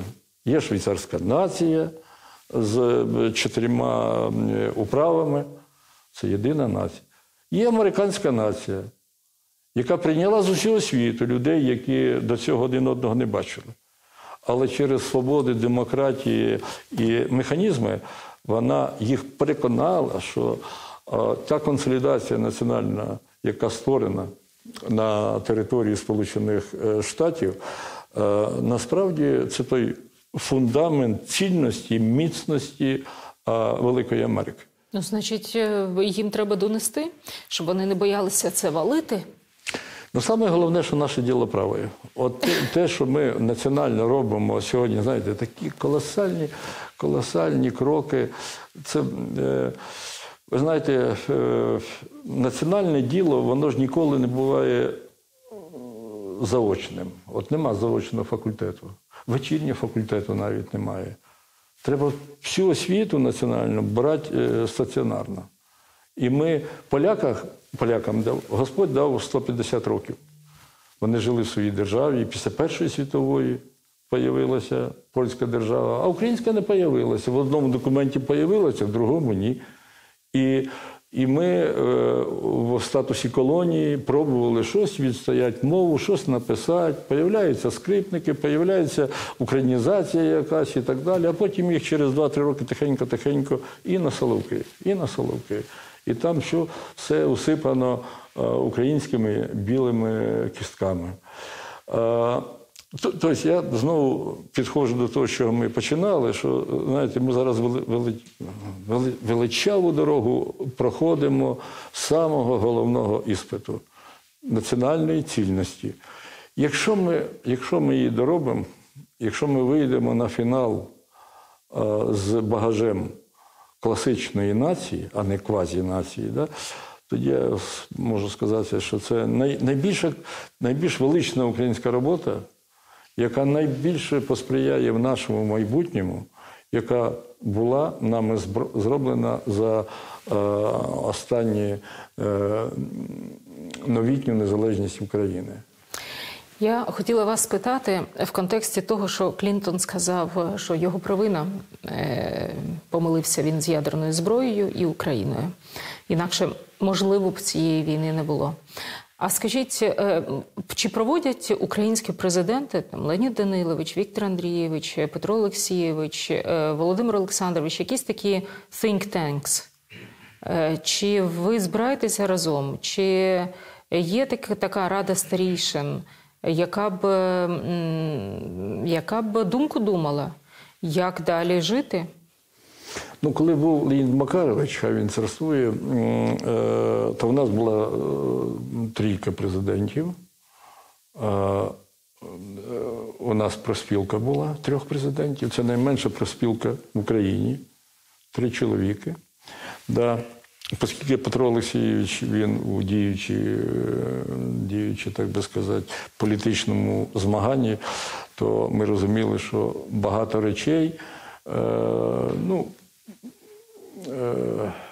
потребують уточнення поточної позиції президента, який в політичному середовищі працює. Да? У нас справа простіша. Знаєте, ми старенькі, дивимося збоку, е, готові дослужитися, е, прислужитися Україні, українській нації. Е, От у трьох ми гарно збиралися. Я, я е, так би сказати, протоколи вів, оскільки молодший був. Да. Але якщо не, не, не жартувати, то звичайно е, мені прикро, коли, наприклад, такий розумний чолов'яга, як е, Віктор Михайлович Пензеник, ходить по Києву лекції читає. Хіба це найбільше е, можливість використовувати його талант, його здібності? Чому він не вмонтований, е, наприклад, у систему влади, чи в якості радника, чи керівника групи радників? з, з колосальними зв'язками, з правильними мозгами. Чистоплотна людина, яка доказала всім своїм життям. Чому він не при ділі? Чи дивлюся там на, як вчора, на е, Юрія Івановича Єханурова? Ну, яку ще школу треба пройти українському е, політику, щоб отримати той досвід, який є в Юрія Івановича? От, питаю, чим ти займаєшся? Лекції читаю. Ну, я це шаную, але це запитання не до, не до них, не до нього. Там. І ви знаєте, таких людей є дуже багато, які мені б здавалося для українського діла могли б дуже бути корисними. Вони не інтегровані, вони, як би сказати, знаходять поле е, викладацьке, де зрозуміло. е, це не головні їхні можливості, які могли спрацьовувати на Україну. Тому я б сказав би, що прикро, що у нас таких комунікацій е, немає. Віктор Андрійович, а Не в контексті Будапештського договору е, ніколи не було думки актуалізувати його і якимось чином спитати Була. Сполучені Штати Америки. Була. У нас, е, у нас е, е, у трійці, я маю на увазі президентів, у нас е, найчастіше були дебати з цього питання. Е, і я весь час говорив Леоніду Макаровичу, а він от, от останні років сім, він такий, е, ну, він такий емоційний був. Так, він дуже вболівав. Емоційний, так що. е, Я пам'ятаю, ефір рве- йому стало навіть погано. Да. В перерві там його да. трошки. І, і я от у, у, колі е, людей, е, від яких там думка якась залежала, я говорив, е, кажу, Леонід Макарович, а ви у витоках цього процесу були. Ви закладували, як вам здавалось, таку унікальну концепцію безпекової політики для України, якою не володіє жодна країна в Європі. Жодна країна. Вам ядерний клуб із п'яти країн гарантує, як я зачитував, територіальну цілісність і повний політичний суверенітет над кожним квадратним сантиметром української землі. Ну, це п'ята стаття, по суті. А тепер трапилося, пройшло 20 років. Виявляється, один із підписантів, якому ніколи не треба було вірити Росія,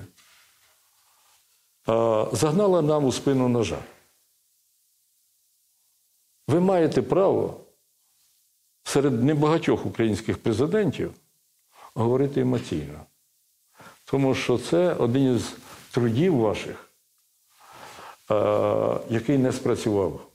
А ви заклали скільки туди базового при умові, що всі точки цього меморандуму виконуються, ви склали, по суті, один із проєктів м, вічності України. Ну, ядерний клуб, ну куди ще стукати? Немає, немає вищого безпекового е, е, кабінету. І у нас такі були імпровізації, що давайте ми напишемо листи до парламентів тих країн, лідери яких підписали Будапештський меморандум. Я був переконаний, що жоден із парламентів, починаючи від Китайської Народної Республіки, закінчуючи Францією, Британією, Америкою, Росією, жоден із цих парламентів не сказав: та слухайте, та то ви ж, ви ж розумієте, ви ж починаєте з заголовку. То ж меморандум, то ж не то що, не обов'язково?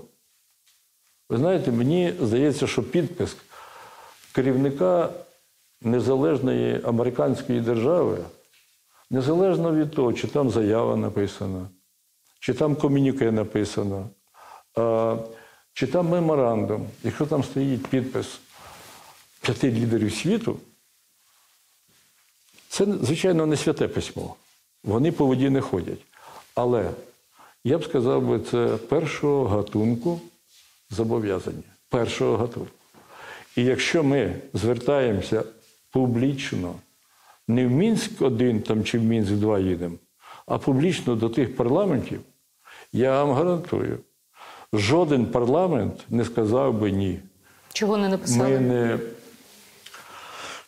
Е, Ну, очевидно, тоді хотіли, щоб був, е, як би сказати, запит е, і від влади на такий крок. Петро Олексійович не зробив такого запиту. Тоді були другі ініціативи, тоді були друге сподівання, тоді була така дорога, яку ну, Облуда я, така, не, я Мінськ, не маю права говорити що Леонід е, Данилович мені з цього приводу е, говорив, то вже хай він говорить.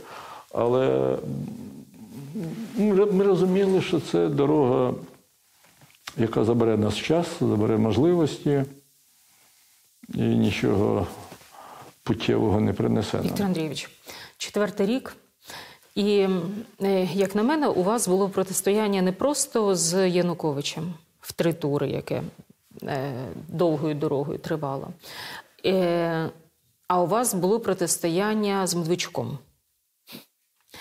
Я навіть пам'ятаю, колись в парламенті прийшли ви, і, і щось з'явився він, і сказали, що у вас син народився. І в нього дитина народилася. Якось так, що Да. ви от були там ніздря в ніздрю йшли. Да, да, да, да, це правда. І він був таким в українській політиці Моріарті. Після помаранчевої революції він якось так зникає. Ну, туди. А потім він знову реінкарнується.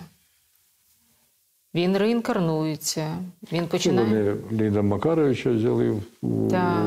Він починає займатися спочатку обміном полонених. маленьке О. Та потім він е, там починає займатися перемовинами з Путіним. Е, Пам'ятаєте? І якось так він потім він купує три телеканали в Україні. Він сідає на газову трубу.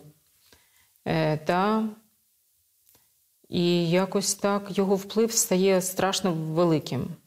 Ви можете пояснити, яким чином людина, яку стерла, е, стерло дві революції, знову з'явилася на політичному Олімпі, Думаю, що ні. ба Думаю, більше що... вів нас до війни, ба більше міг стати президентом України за Росії або прем'єром. Тут треба багато дверей відкривати, щоб, е, щоб зрозуміти, що за, що за ними було. Чого його не добили?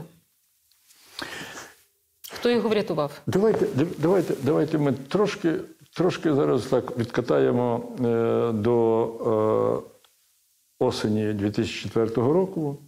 Е, як я розумів тоді головний виклик для української нації. Вам легко це згадати, бо тоді якби всі надії були, що слухайте, у нас ось через декілька місяців вибори.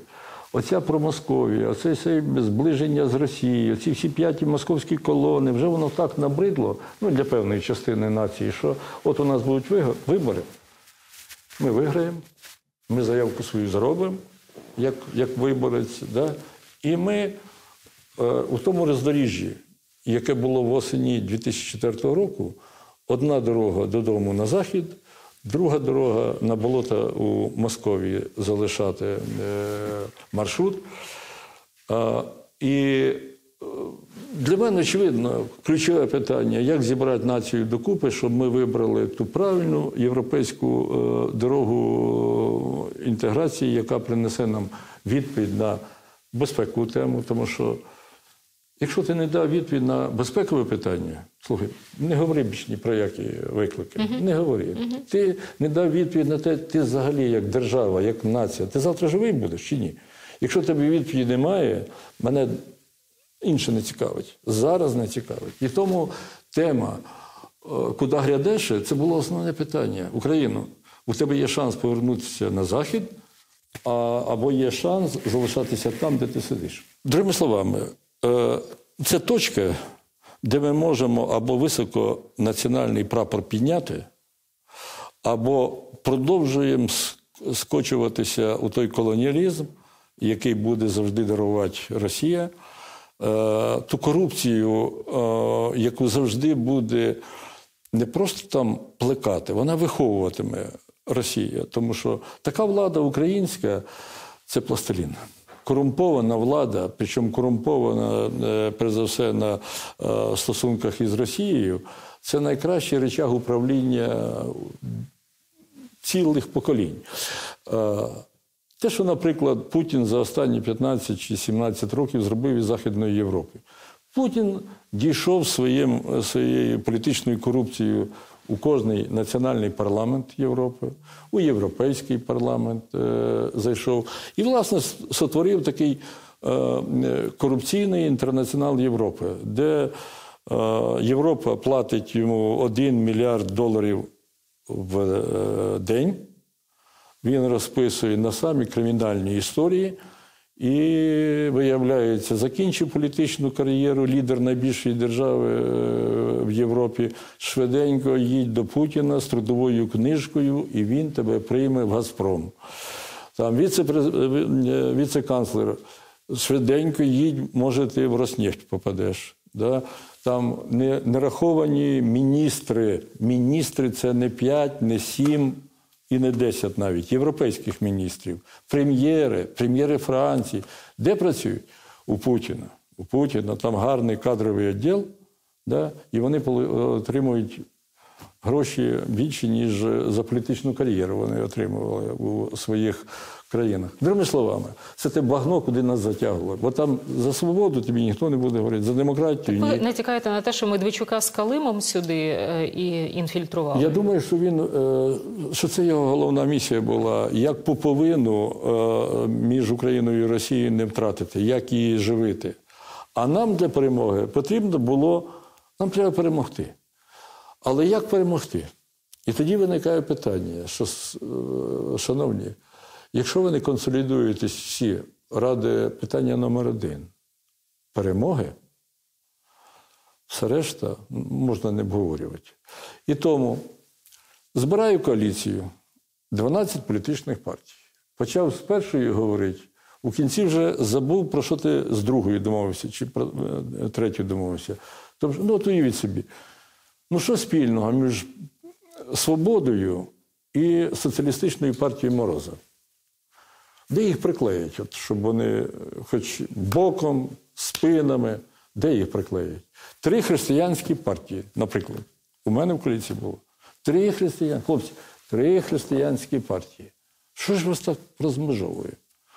Очевидно, очевидно, персоніфікація політичного процесу. Е, Чи партія цих промисловців е, України, да? Ну і взять, е, наприклад, тих самих Народний рух України. От, я не знаю, Анатолій Кирилович до цього з ними зустрічався чи ні. То щоб ви зрозуміли, що коли ми говоримо про помаранчевий виклик, про помаранчеву революцію, у вас не було іншого вибору, ніж зібрати все, що можна збирати, для того, щоб критично виграти. Критично. Подивіться на голоси між мною і Януковичем. Ну, я зараз вже не пам'ятаю, але я думаю, що це ну, 400 тисяч, можливо, різниця у нас, можливо, 600 тисяч. Ну, що таке для України, де 45 мільйонів людей, різниця 600 тисяч? Це, це Троєщина в Києві. Тобто, це дуже такий зимкий ґрунт. Е, Це нюанс, який повинен починатися, що слухай, зверни увагу. Це не це, знаєте, це не простий вибір. Ви знаєте, якби от в мене ну, така нагода була, як у других, у декого президентів, що е, є там конституційна більшість чи абсолютна більшість у парламенті, ти, ти можеш сідати за стіл і виписувати е, політичний курс, чи план безпеки, чи економічний, чи судову систему. Ну, наприклад, в судовій системі ми зробили комісію, очолив її, як, як у нас зараз голова Конституційного суду. Шишкін. Тоді. Е, Віктор Іванович був членом тієї комісії. е, Сергій, е, Сергій Головатий. Да, взяли правозахисників і так далі, зробили концепцію реформи судової системи. Прекрасно, бо це ті люди, які, ну я перш за все до е, правників звертався, до конституційників звертався і до цього позиційного правничого руху, який е, був е, в рамках хельсінських ініціатив і таке інше. Да? Зробили, зробили чудову доктрину реформування судової системи. Понесли в парламент. На першому читанні завалили. Що ми далі будемо робити? От що далі робити, коли в нас немає більшості, коли в нас немає союзу в парламенті? Немає. Тобто, я до чого це веду? Що е, для нас тоді головне, якщо ми виграємо, я думаю, що ми знайдемо способи, як політично вивести країну на зближення, а потім солідаризацію наших основних політичних, безпекових і економічних е, е, начал із європейською сім'єю. Дайте перемогу, дайте перемогу.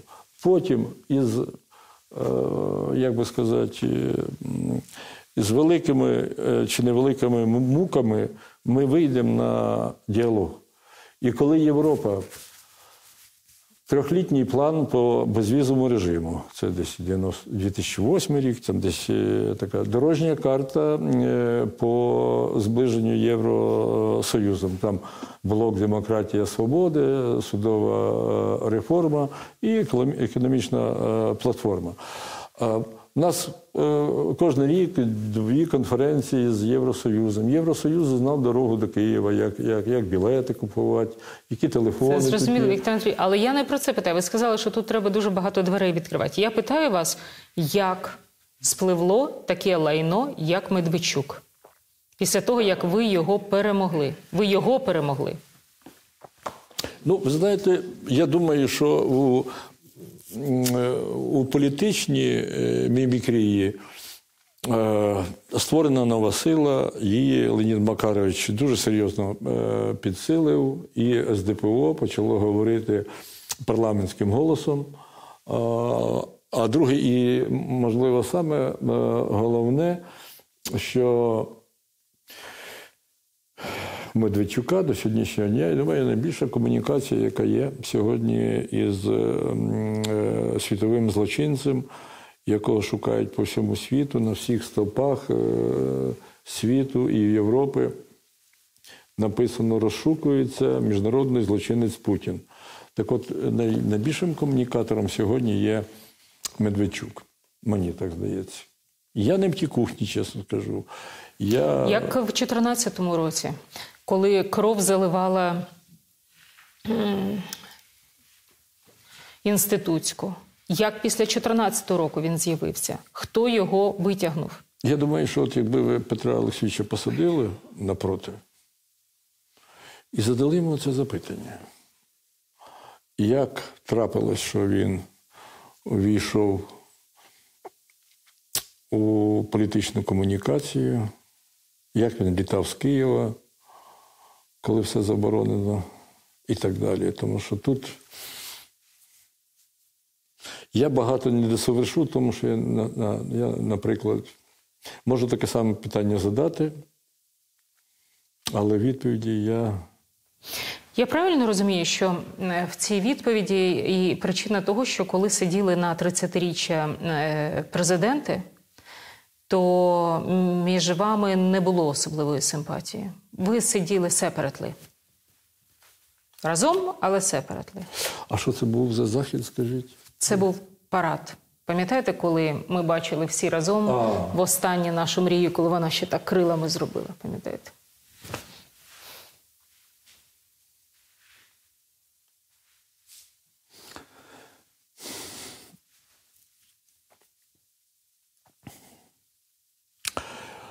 У нас, якщо ми говоримо про відносини Кучма, Кравчук, Ющенко, у порядку денному, який перед нами стояв, який ми написали самі для себе, я б сказав би, що я не можу назвати вам питання, яке б нас розводило. Ми збиралися досить часто. Один варіант, якщо ви хочете е, бублички оцих маленьких покуштувати, такі, що вже їх і, і таракани не їдять, то треба йти до Леоніда Макаровича. У його на Грушевського, оце ці бублички в скляній вазі. І я думаю, що вони з ноября 17-го року там. Да? Ось. І е, більше кави там е, не було нічого. І всі питання, які в нас по церкві там е, стосувалися, ми обговорювали там. Бо вони старші, їм зручніше, коли я там до їх при- при- при- Чи ми говорили там про. У нас не було жодного листа, коли б один із трьох підписав, а інші два не підписали.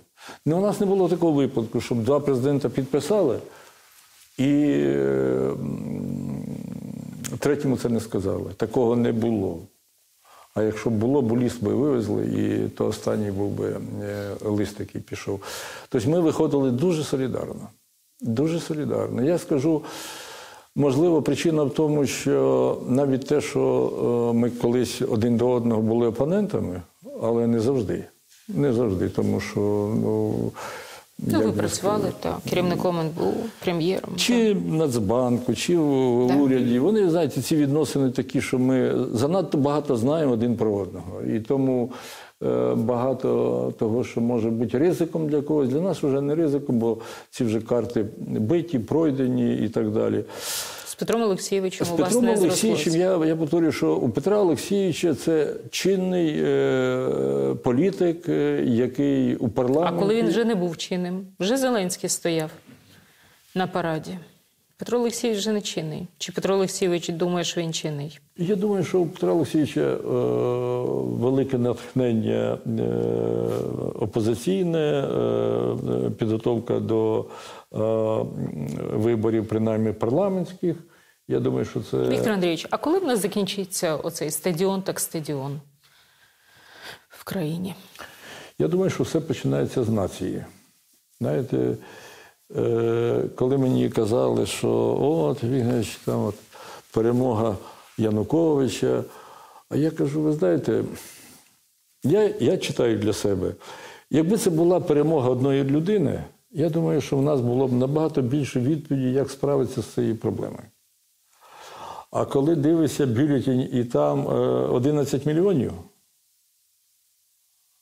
Причому у краю, де найбільший виборчий електорат не в Західній Україні, а на сході України, на півдні України, Херсон, е, Миколаїв, е, Одещина. Слухайте, ну ви розумієте, що там 60 з гаком відсотків виборців? Ви відчуваєте ту ментальність? Це не докір людям. Я, е, я розумію, що там скільки мільйонів переселенців, не, не в буквальному смислі, а не в сенсі, а, а в сенсі того, що скільки там відтворено нових поколінь на, Намитих людей, так? на тих людей, Як які в 30-му році, до речі, мені, от коли ми Запоріжжя згадували, е, мер, коли я сказав, я сідаю зразу на літак і, і, і, і поїхав. Я не хочу тут бути, бо це середовище, е, де не шанують українське. А він мені вже там е, пару чоловік вже українською почали виступати, а він так стоїть, ми, ми стояли, і він мені запитує. Я трошки вже на нервах. Він мене запитує, Віктор Андрійович, а ви знаєте, е, скільки населення було у Запоріжжі в 30-му році? Я кажу, звісно, не знаю. Звісно, не знаю. Він каже, 50 тисяч. І що кажу? А знаєте, скільки в 39-му році було? Не знаю. 350 тисяч. Так от майте на увазі, каже. Оце ви виступали там на березі Дніпра Славутича. Я не скажу, каже, що там більшість, але велика частина. Ото діти тих, хто в 30-х роках приїхав на, е, в, в Запоріжжя. Причому каже, майте на увазі, якщо їх 300 приїхало, чи 200, конструкторів, проєктантів, інженерів, можливо, тисячу не береться. А все решта те, що можна було б назвати другими словами. Якщо ми правильно оцінюємо цей виклик, бо це вже, як би сказати, це вже не скажеш, кому біда, чи нам біда, чи тим людям біда, бо вони в такий суп попали, що, як би сказати, за одне покоління, якщо ти виростаєш у родині з е, традиціями, які привезені чи для хімічних е, об'єктів, чи для металургійних, чи так далі. Якщо ти в тій родині, скоріше тобі важко набувати ті українські знання, якими ти повинен е, е, володіти. Тому все це підводить до того, що коли ми говоримо про вибори е, у 2010 році,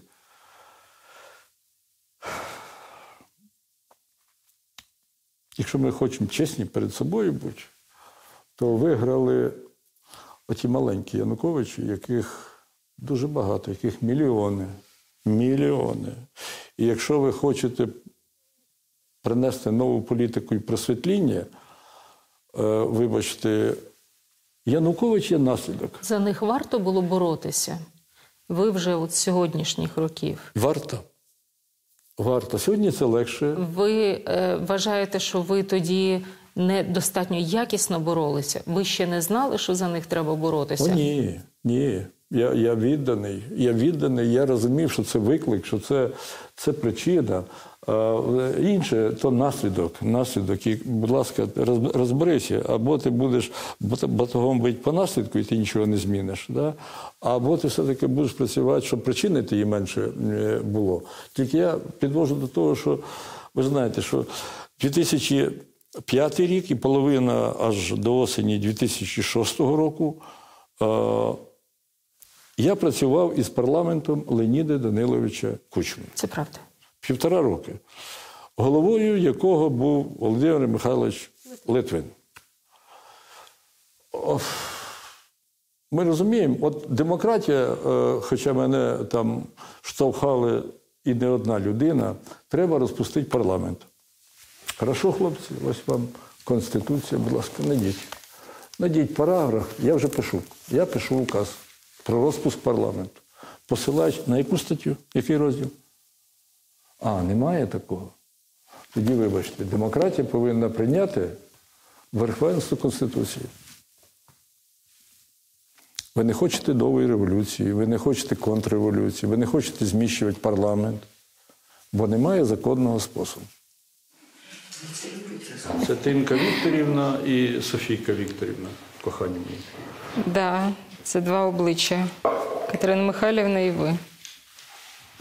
Ну, я їм кажу, що вони на мене всі подібні. Михайлівна каже, що е, вони на неї подібні.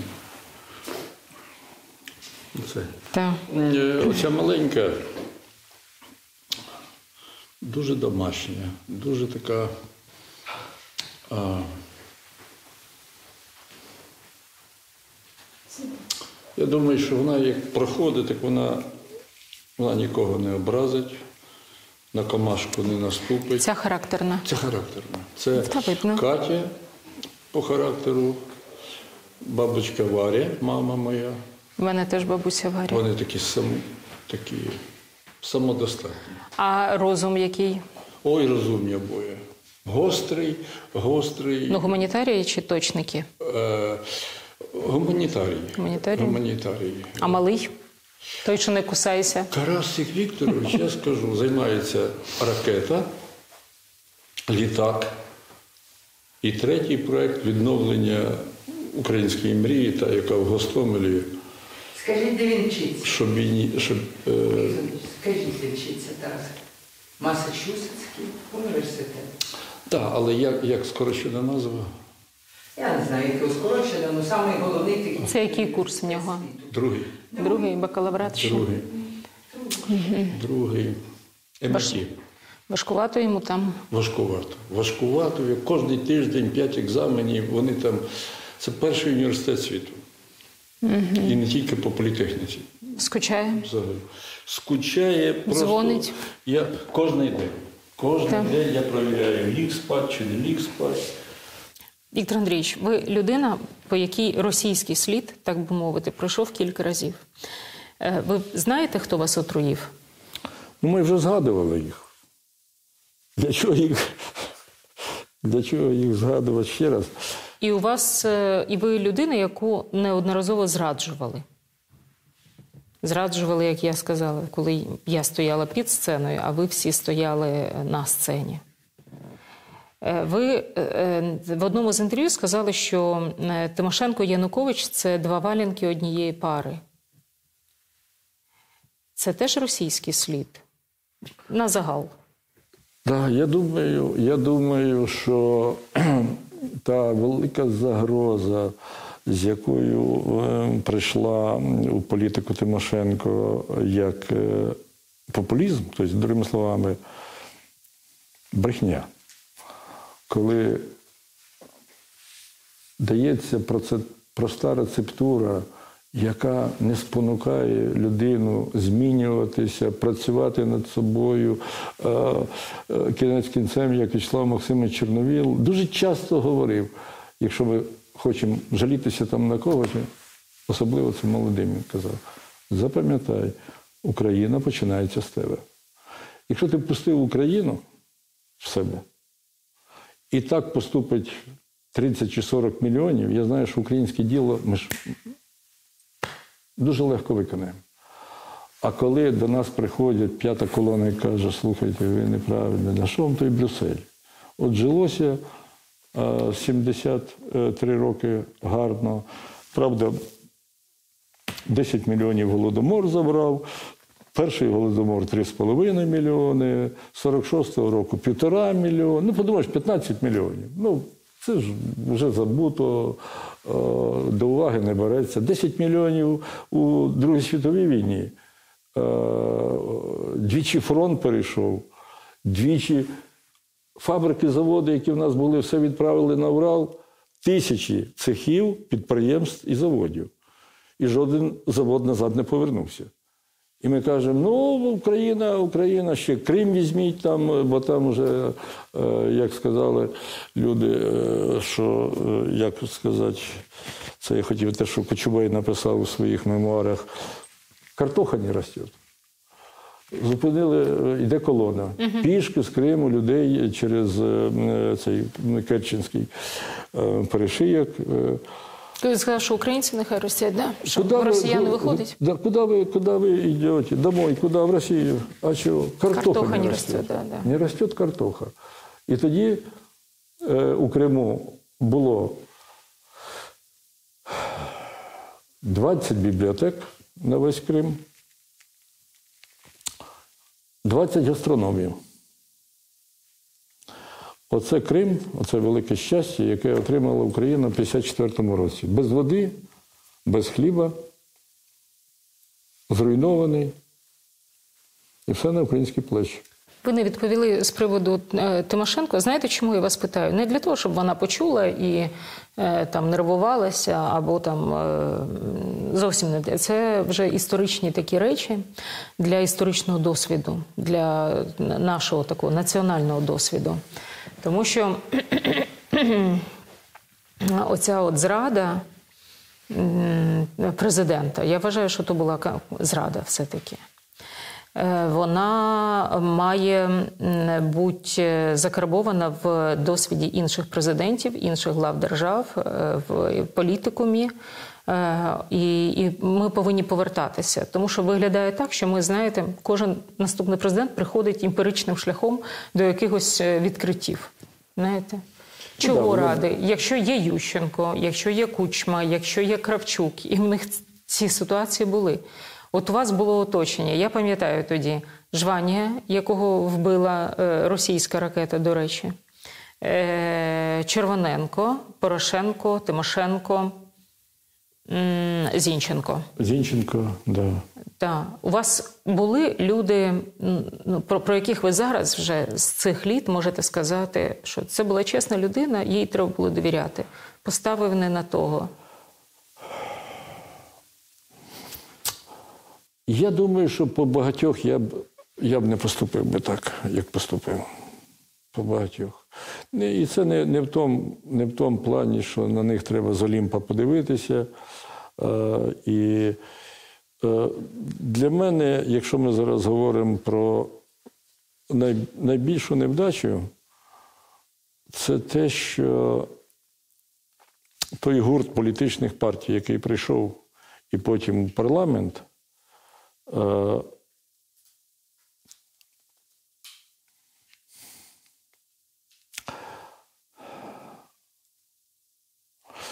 ряд лідерів політичних сил,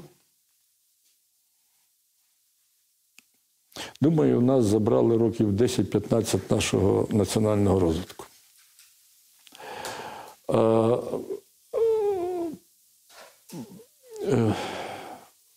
Перейшли в конкуренцію, і я змушений уже до осені 2005 року провести нараду був о 23-й годині, залишити їх в своєму кабінеті і сказати, що якщо у мене на столі до 8 ранку не буде лежати протокол, який врегульовує всі оці скандали, всі бої, всі дописки у, у, у газети один на одного і так далі. Бо це був тоді ще час, коли е, на Ющенка нападати не, не, не можна було. А між собою вже така була гризня, то я сказав: якщо до ранку е, ви не припиняєте таку практику Це хто? Мороз? Ні. Симоненко? Це е, Порошенко, Тимошенко, е, безсмертний. А, тобто це, це оточення, це свита. Ну, це та, та, так Ага, тому що ви сказали політичні партії. Це свита. та сила, що, да, що входила у І політичну що? більшість у парламенті. Підписали вони до ранку. А я приходжу, да, і сказав, якщо, якщо цього не буде, значить я тоді зранку приймаю рішення про ваші відставки. Угу. Я приїжджаю на восьму ранку, чистий стіл, Угу. нічого немає.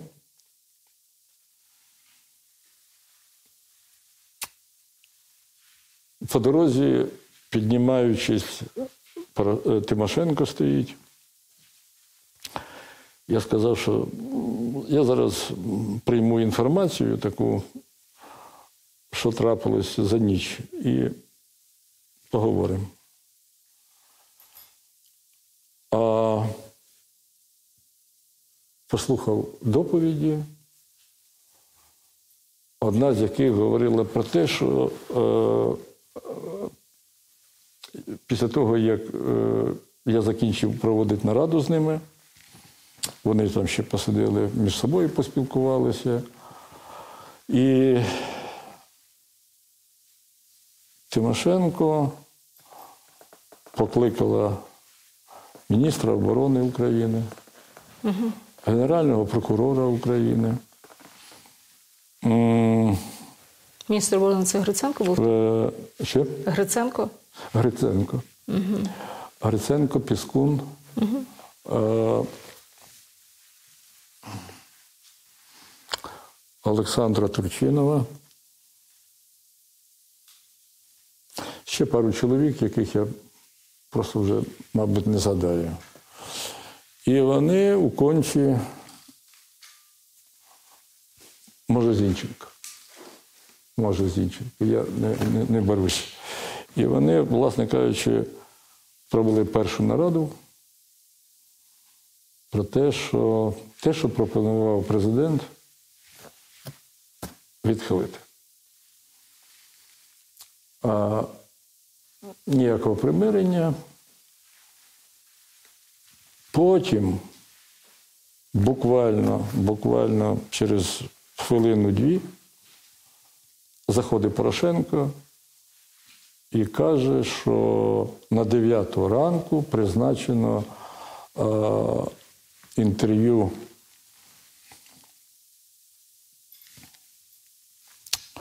від блоку Тимошенко.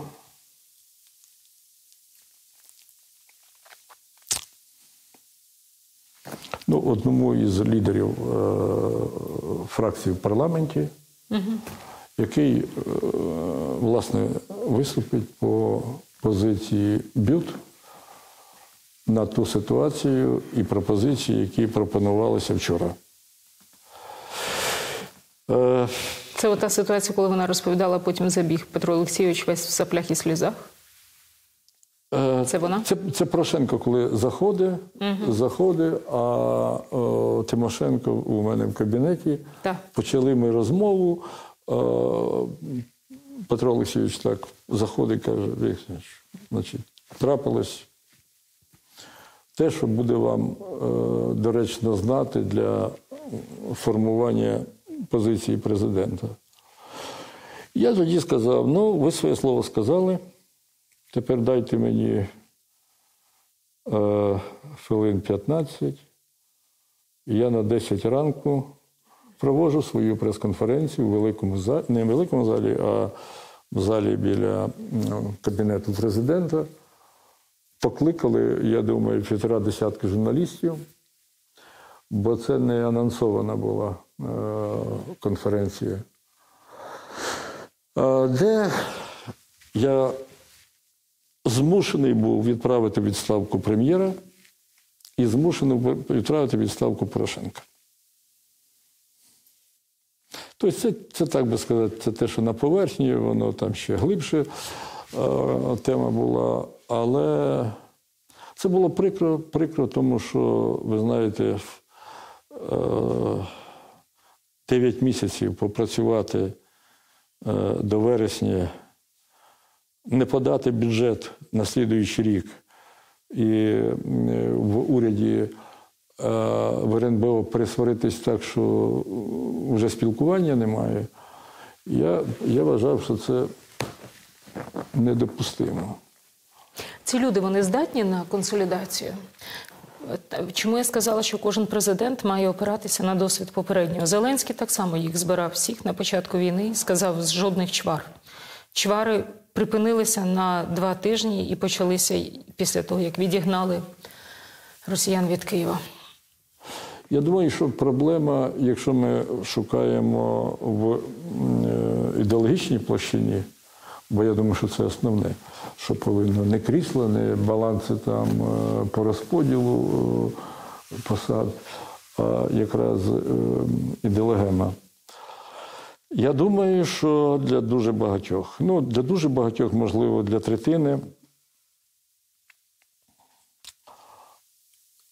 ідеї українського національного становлення не були, щоб м'якше сказати, профільними. Тобто можна звертати увагу на платформу, на фіскальний, на якісь інші моменти. Тобто це, це, це такі відхилення, які, власне кажучи, для нової політики майже нічого не дають, якщо ми попереду е, не консолідуємося і не будемо одним голосом говорити як влада, як уряд, е, наприклад. То все, що решта, це не, не варте уваги. Я не, я не знаю успішної політики, яка б е, без консолідації демонструвала результати такі знакові. І от я думаю, що для дуже багатьох, для дуже багатьох мені, е, ну як вийшло так, що ті люди, які сиділи у виборчій е, платформі 2004 року, пішли з Януковичем міняти Конституцію. Як так може? Як так може? І ділити на 20 років посади. І більше того, принести президенту е, рукопис і е, сказати, що щоб я е, ці пропозиції вніс від свого імені в парламент. Це єзуїтство. І я е, тоді Івану Степановичу абсолютно, я скажу, абсолютно раціональні, абсолютно конструктивні людини, якого я сьогодні згадую майже кожен день. Це людина, яка нам бракує і в сьогоднішніх обставинах, е, в тому числі. Коли, коли я його викликав і кажу, що от є план конституційного такого перевороту, я попросив, передайте всім, хто стоїть за цим переворотом. А в його так виходило, що у його відносини е, були з Януковичем. Такі робочі. Він- Він старша людина, його всі поважали. Ви про плюща, так? До плюща. Да. Е, бо вся ідея змін до Конституції виходила із е, моменту, що е, на цьому березі ми домовляємося. Януковича переконали, що він на відкритих виборах не виграє. Що найкраща відповідь е, і керована відповідь це вибори президента в парламенті. Тоді друга сторона каже: ми, ми беремося за е, реформацію підтримки Конституції, коли вибори президента у парламенті, але при умові, що президент поступається рядом функцій. І розписують. Ну, першим, першою справою це міліція. Бо мандат дуже багатьом потрібний для того, щоб в тюрмі не сидіти. Якщо немає мандату, ти маєш великі ризики.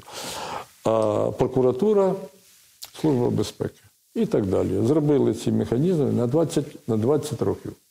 Як мінятися почергово, щоб була українська система влади. Я попросив, кажу, Іван Семенович, передайте кому захочете, ну, починаючи від Януковича. Якщо така редакція Конституції попадає завтра після обіду, чи будь-коли при моїй каденції у парламент, я рівно через 60 хвилин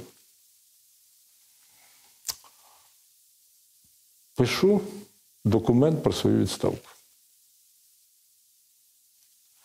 Це в мене єдиний спосіб змусити вас, хто в договорняки, йти на вибори.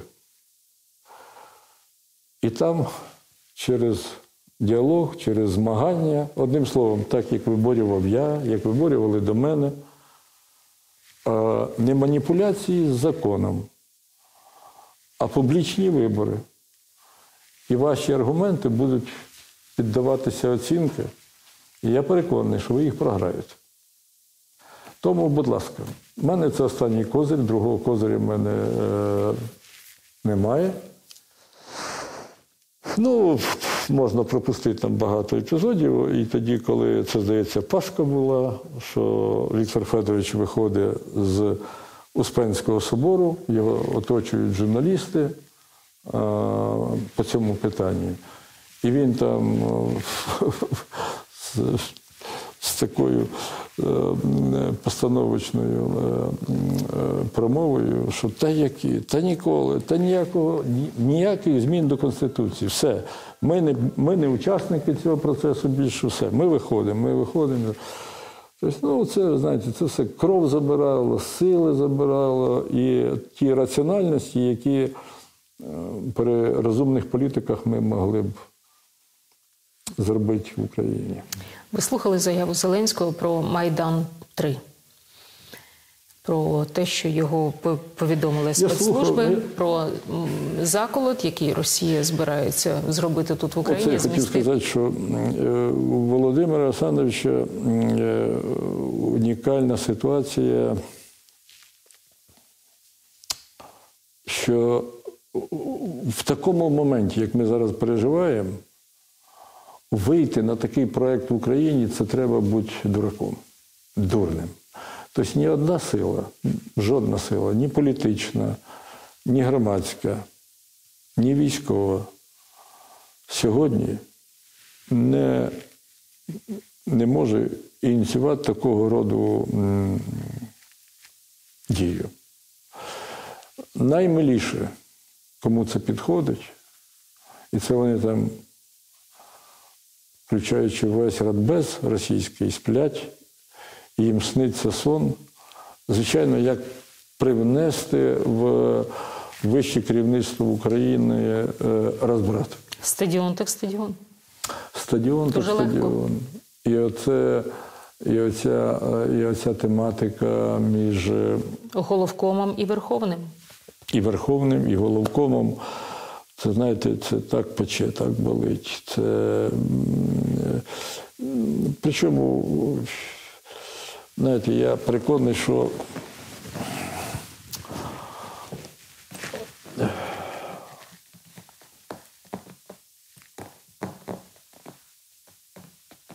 командуючий військовим, головний командуючий, веде себе блискуче, збалансовано. Я не знаю жодної оцінки політичної, яку б він сформулював, і вона там е, кинулася у політичне українське середовище. Ну, ви бачите, як його затягують в вибори в стадіон? Так, так. Е, ну, цікава ситуація. Я, я думаю, що по характеру, по здібностях, по його філософії він себе веде витримано, правильно. Він втримається від стадіона. Я, я переконаний, що так. Я переконаний. Ті заяви, які до цього він зробив, е, навіть до якоїсь міри е, аполітичні такі, що ким ти хочеш бути, та, та, після війни, та викладати в військовому училищі. Ні, цього вже не буде, звичайно. Але те, що е, головком не вступає в політичні процеси, це правильна блискуча поведінка. Я думаю, що Володимир Олександрович це розуміє. І я думаю, що насправді їхні відносини е, прикладні, такі, які знають е, кожен із них про них, це відносини інші, ніж е, те, що пробують нам показати. Я думаю, у цій ситуації жодній із сторін невигідно, невигідно поступати непродумано і побачити е, у своїх відносинах е, конфліктність, е, е, закласти її. Втомлених людей можуть використати для Майдану 3? Ну, я як дивлюся, то е, залужний втомлений, але в його вистачить сил ще не на одну перемогу. Зеленський втомлений, але в його вистачає сил, е, скільки віддаватися. Е, непрості ситуації, непрості. І тому, коли ми говоримо про те, що знаєте, не кличте іспитів, не кличте. Е, зараз головне для нас одним голосом говорити і здобути перемогу.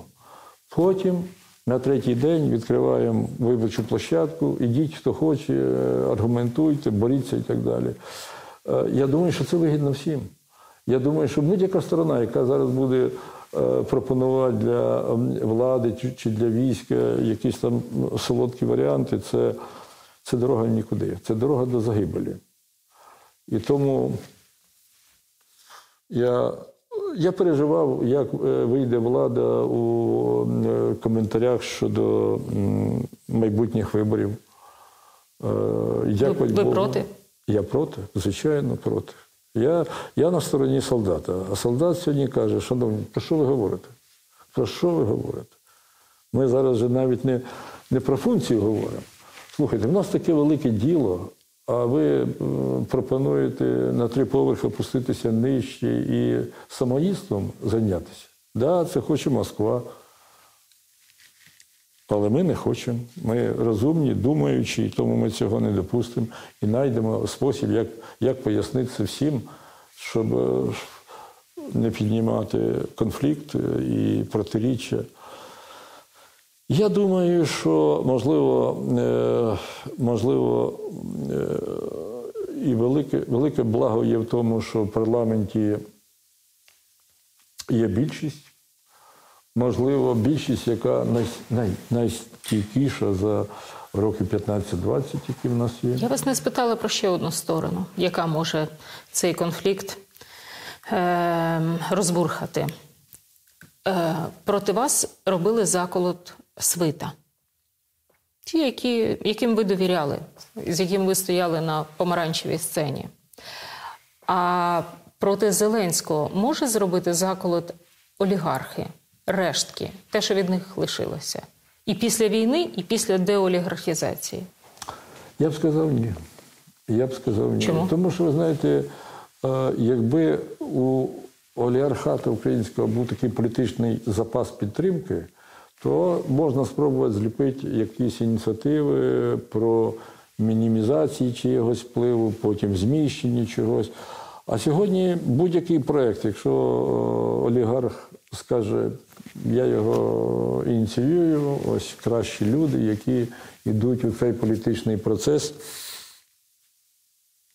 Я... А ви помічаєте, Віктор Андрійович, Я- що вони користуються зараз не силами в парламенті, вони взагалі на парламент плюнули. Вони зараз беруть е, громадських активістів і їхніми ротами виконують свої задачі. Я Ви це розумію. помічаєте?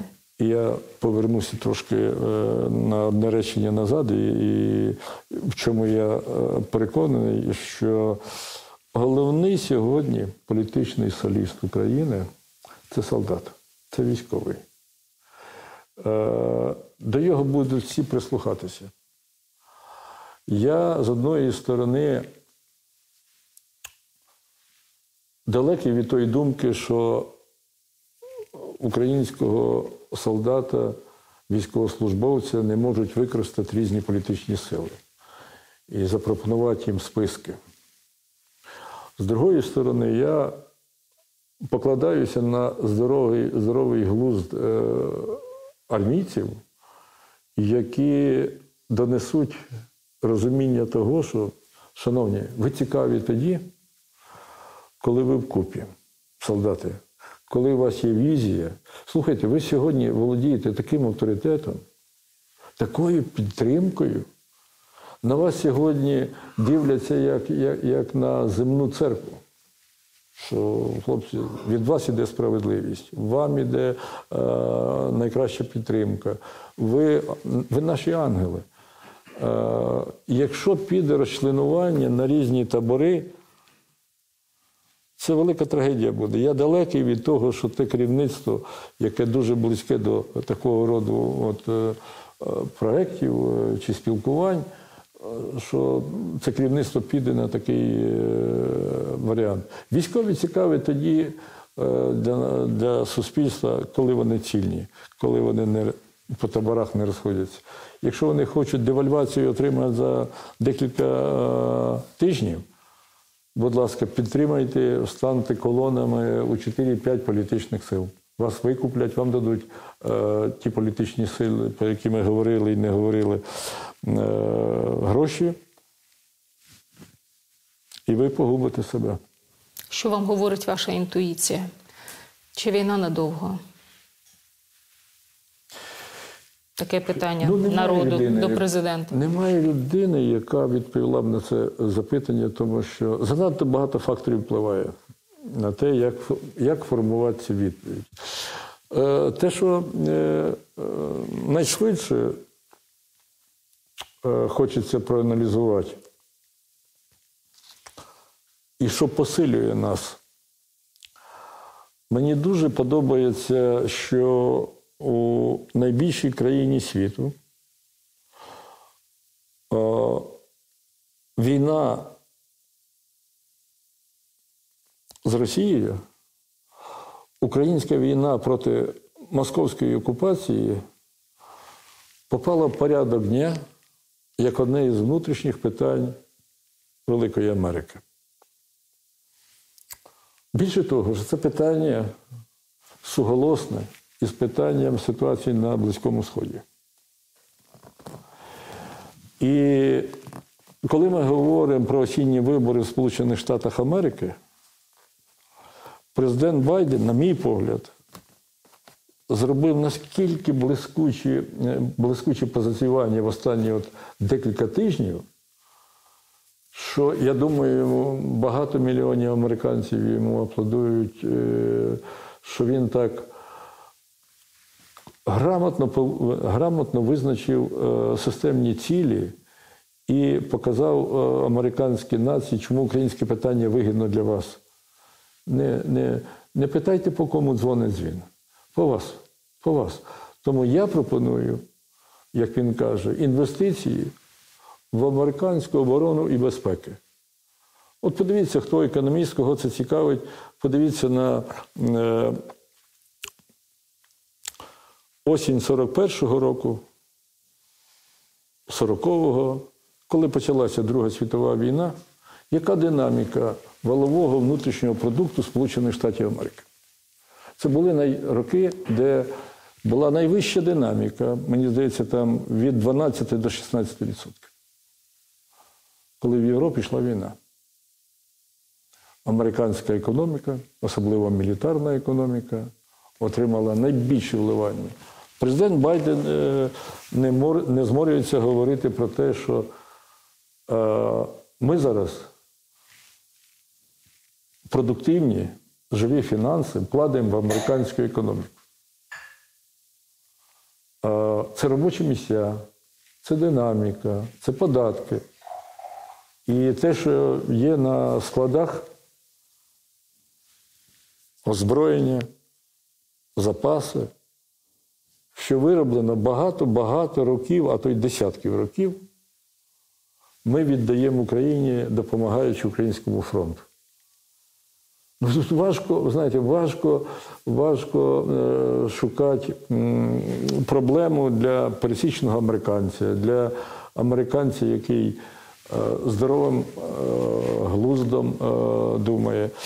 Тому е, Вони визначилися.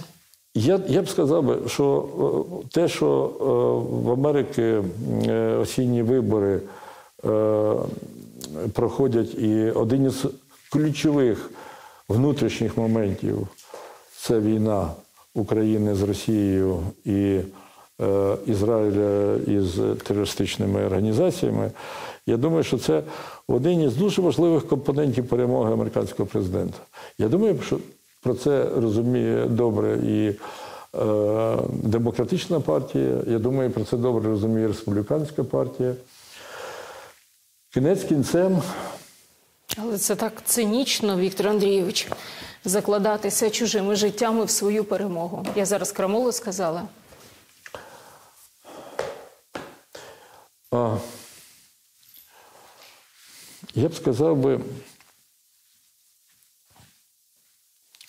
якщо ми правильно прочитаємо, яку небезпеку приносить путінська Росія, і вже другий раз е, зацитую Байдена, коли він е, сказав такі чудові слова про Україну, що ви знаєте, в Європі з'явилася держава і нація, яка може справитися з цим викликом. Е,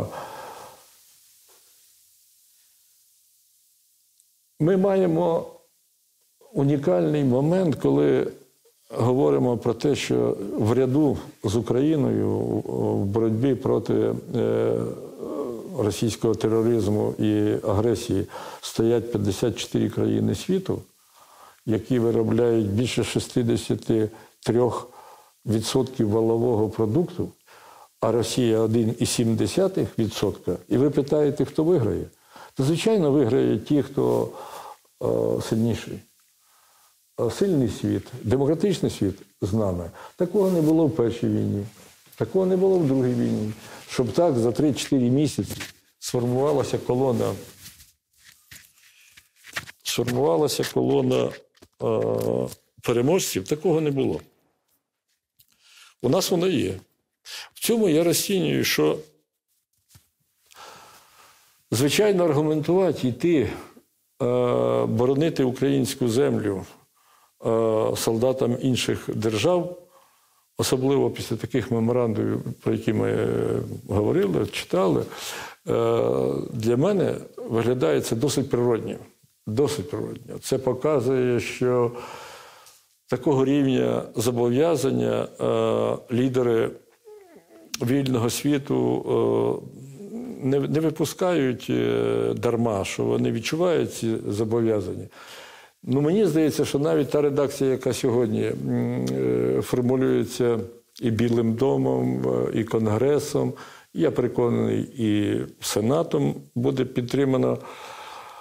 Це досить, досить позитивна е, реакція для українського діла і того виклику, з яким ми зараз боремося. Я думаю, що попереду у нас велика перемога.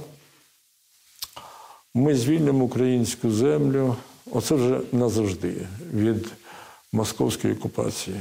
І ми ставимо, станемо невід'ємною частиною того західного світу, в якому я мріяв, щоб ми були. Дай Бог, пане президенте. Я хочу, щоб ми оптимістично закінчували, Наталочка, щоб ми туди не. не... Те, що ви сказали, це оптимістично. Для мене, так. Да. Я відверто скажу, що як би не важко було сьогодні і президенту Зеленському, уряду, ви знаєте, ну, ну 41 мільярд е, бюджетний дисбаланс. Ну, ну підіть по, по, поуправляйте, хто хоче там із. е, Да, ну це ж Всі кричать, що можуть, ніхто не хоче. Спасибі вам, Віктору Андрійовичу.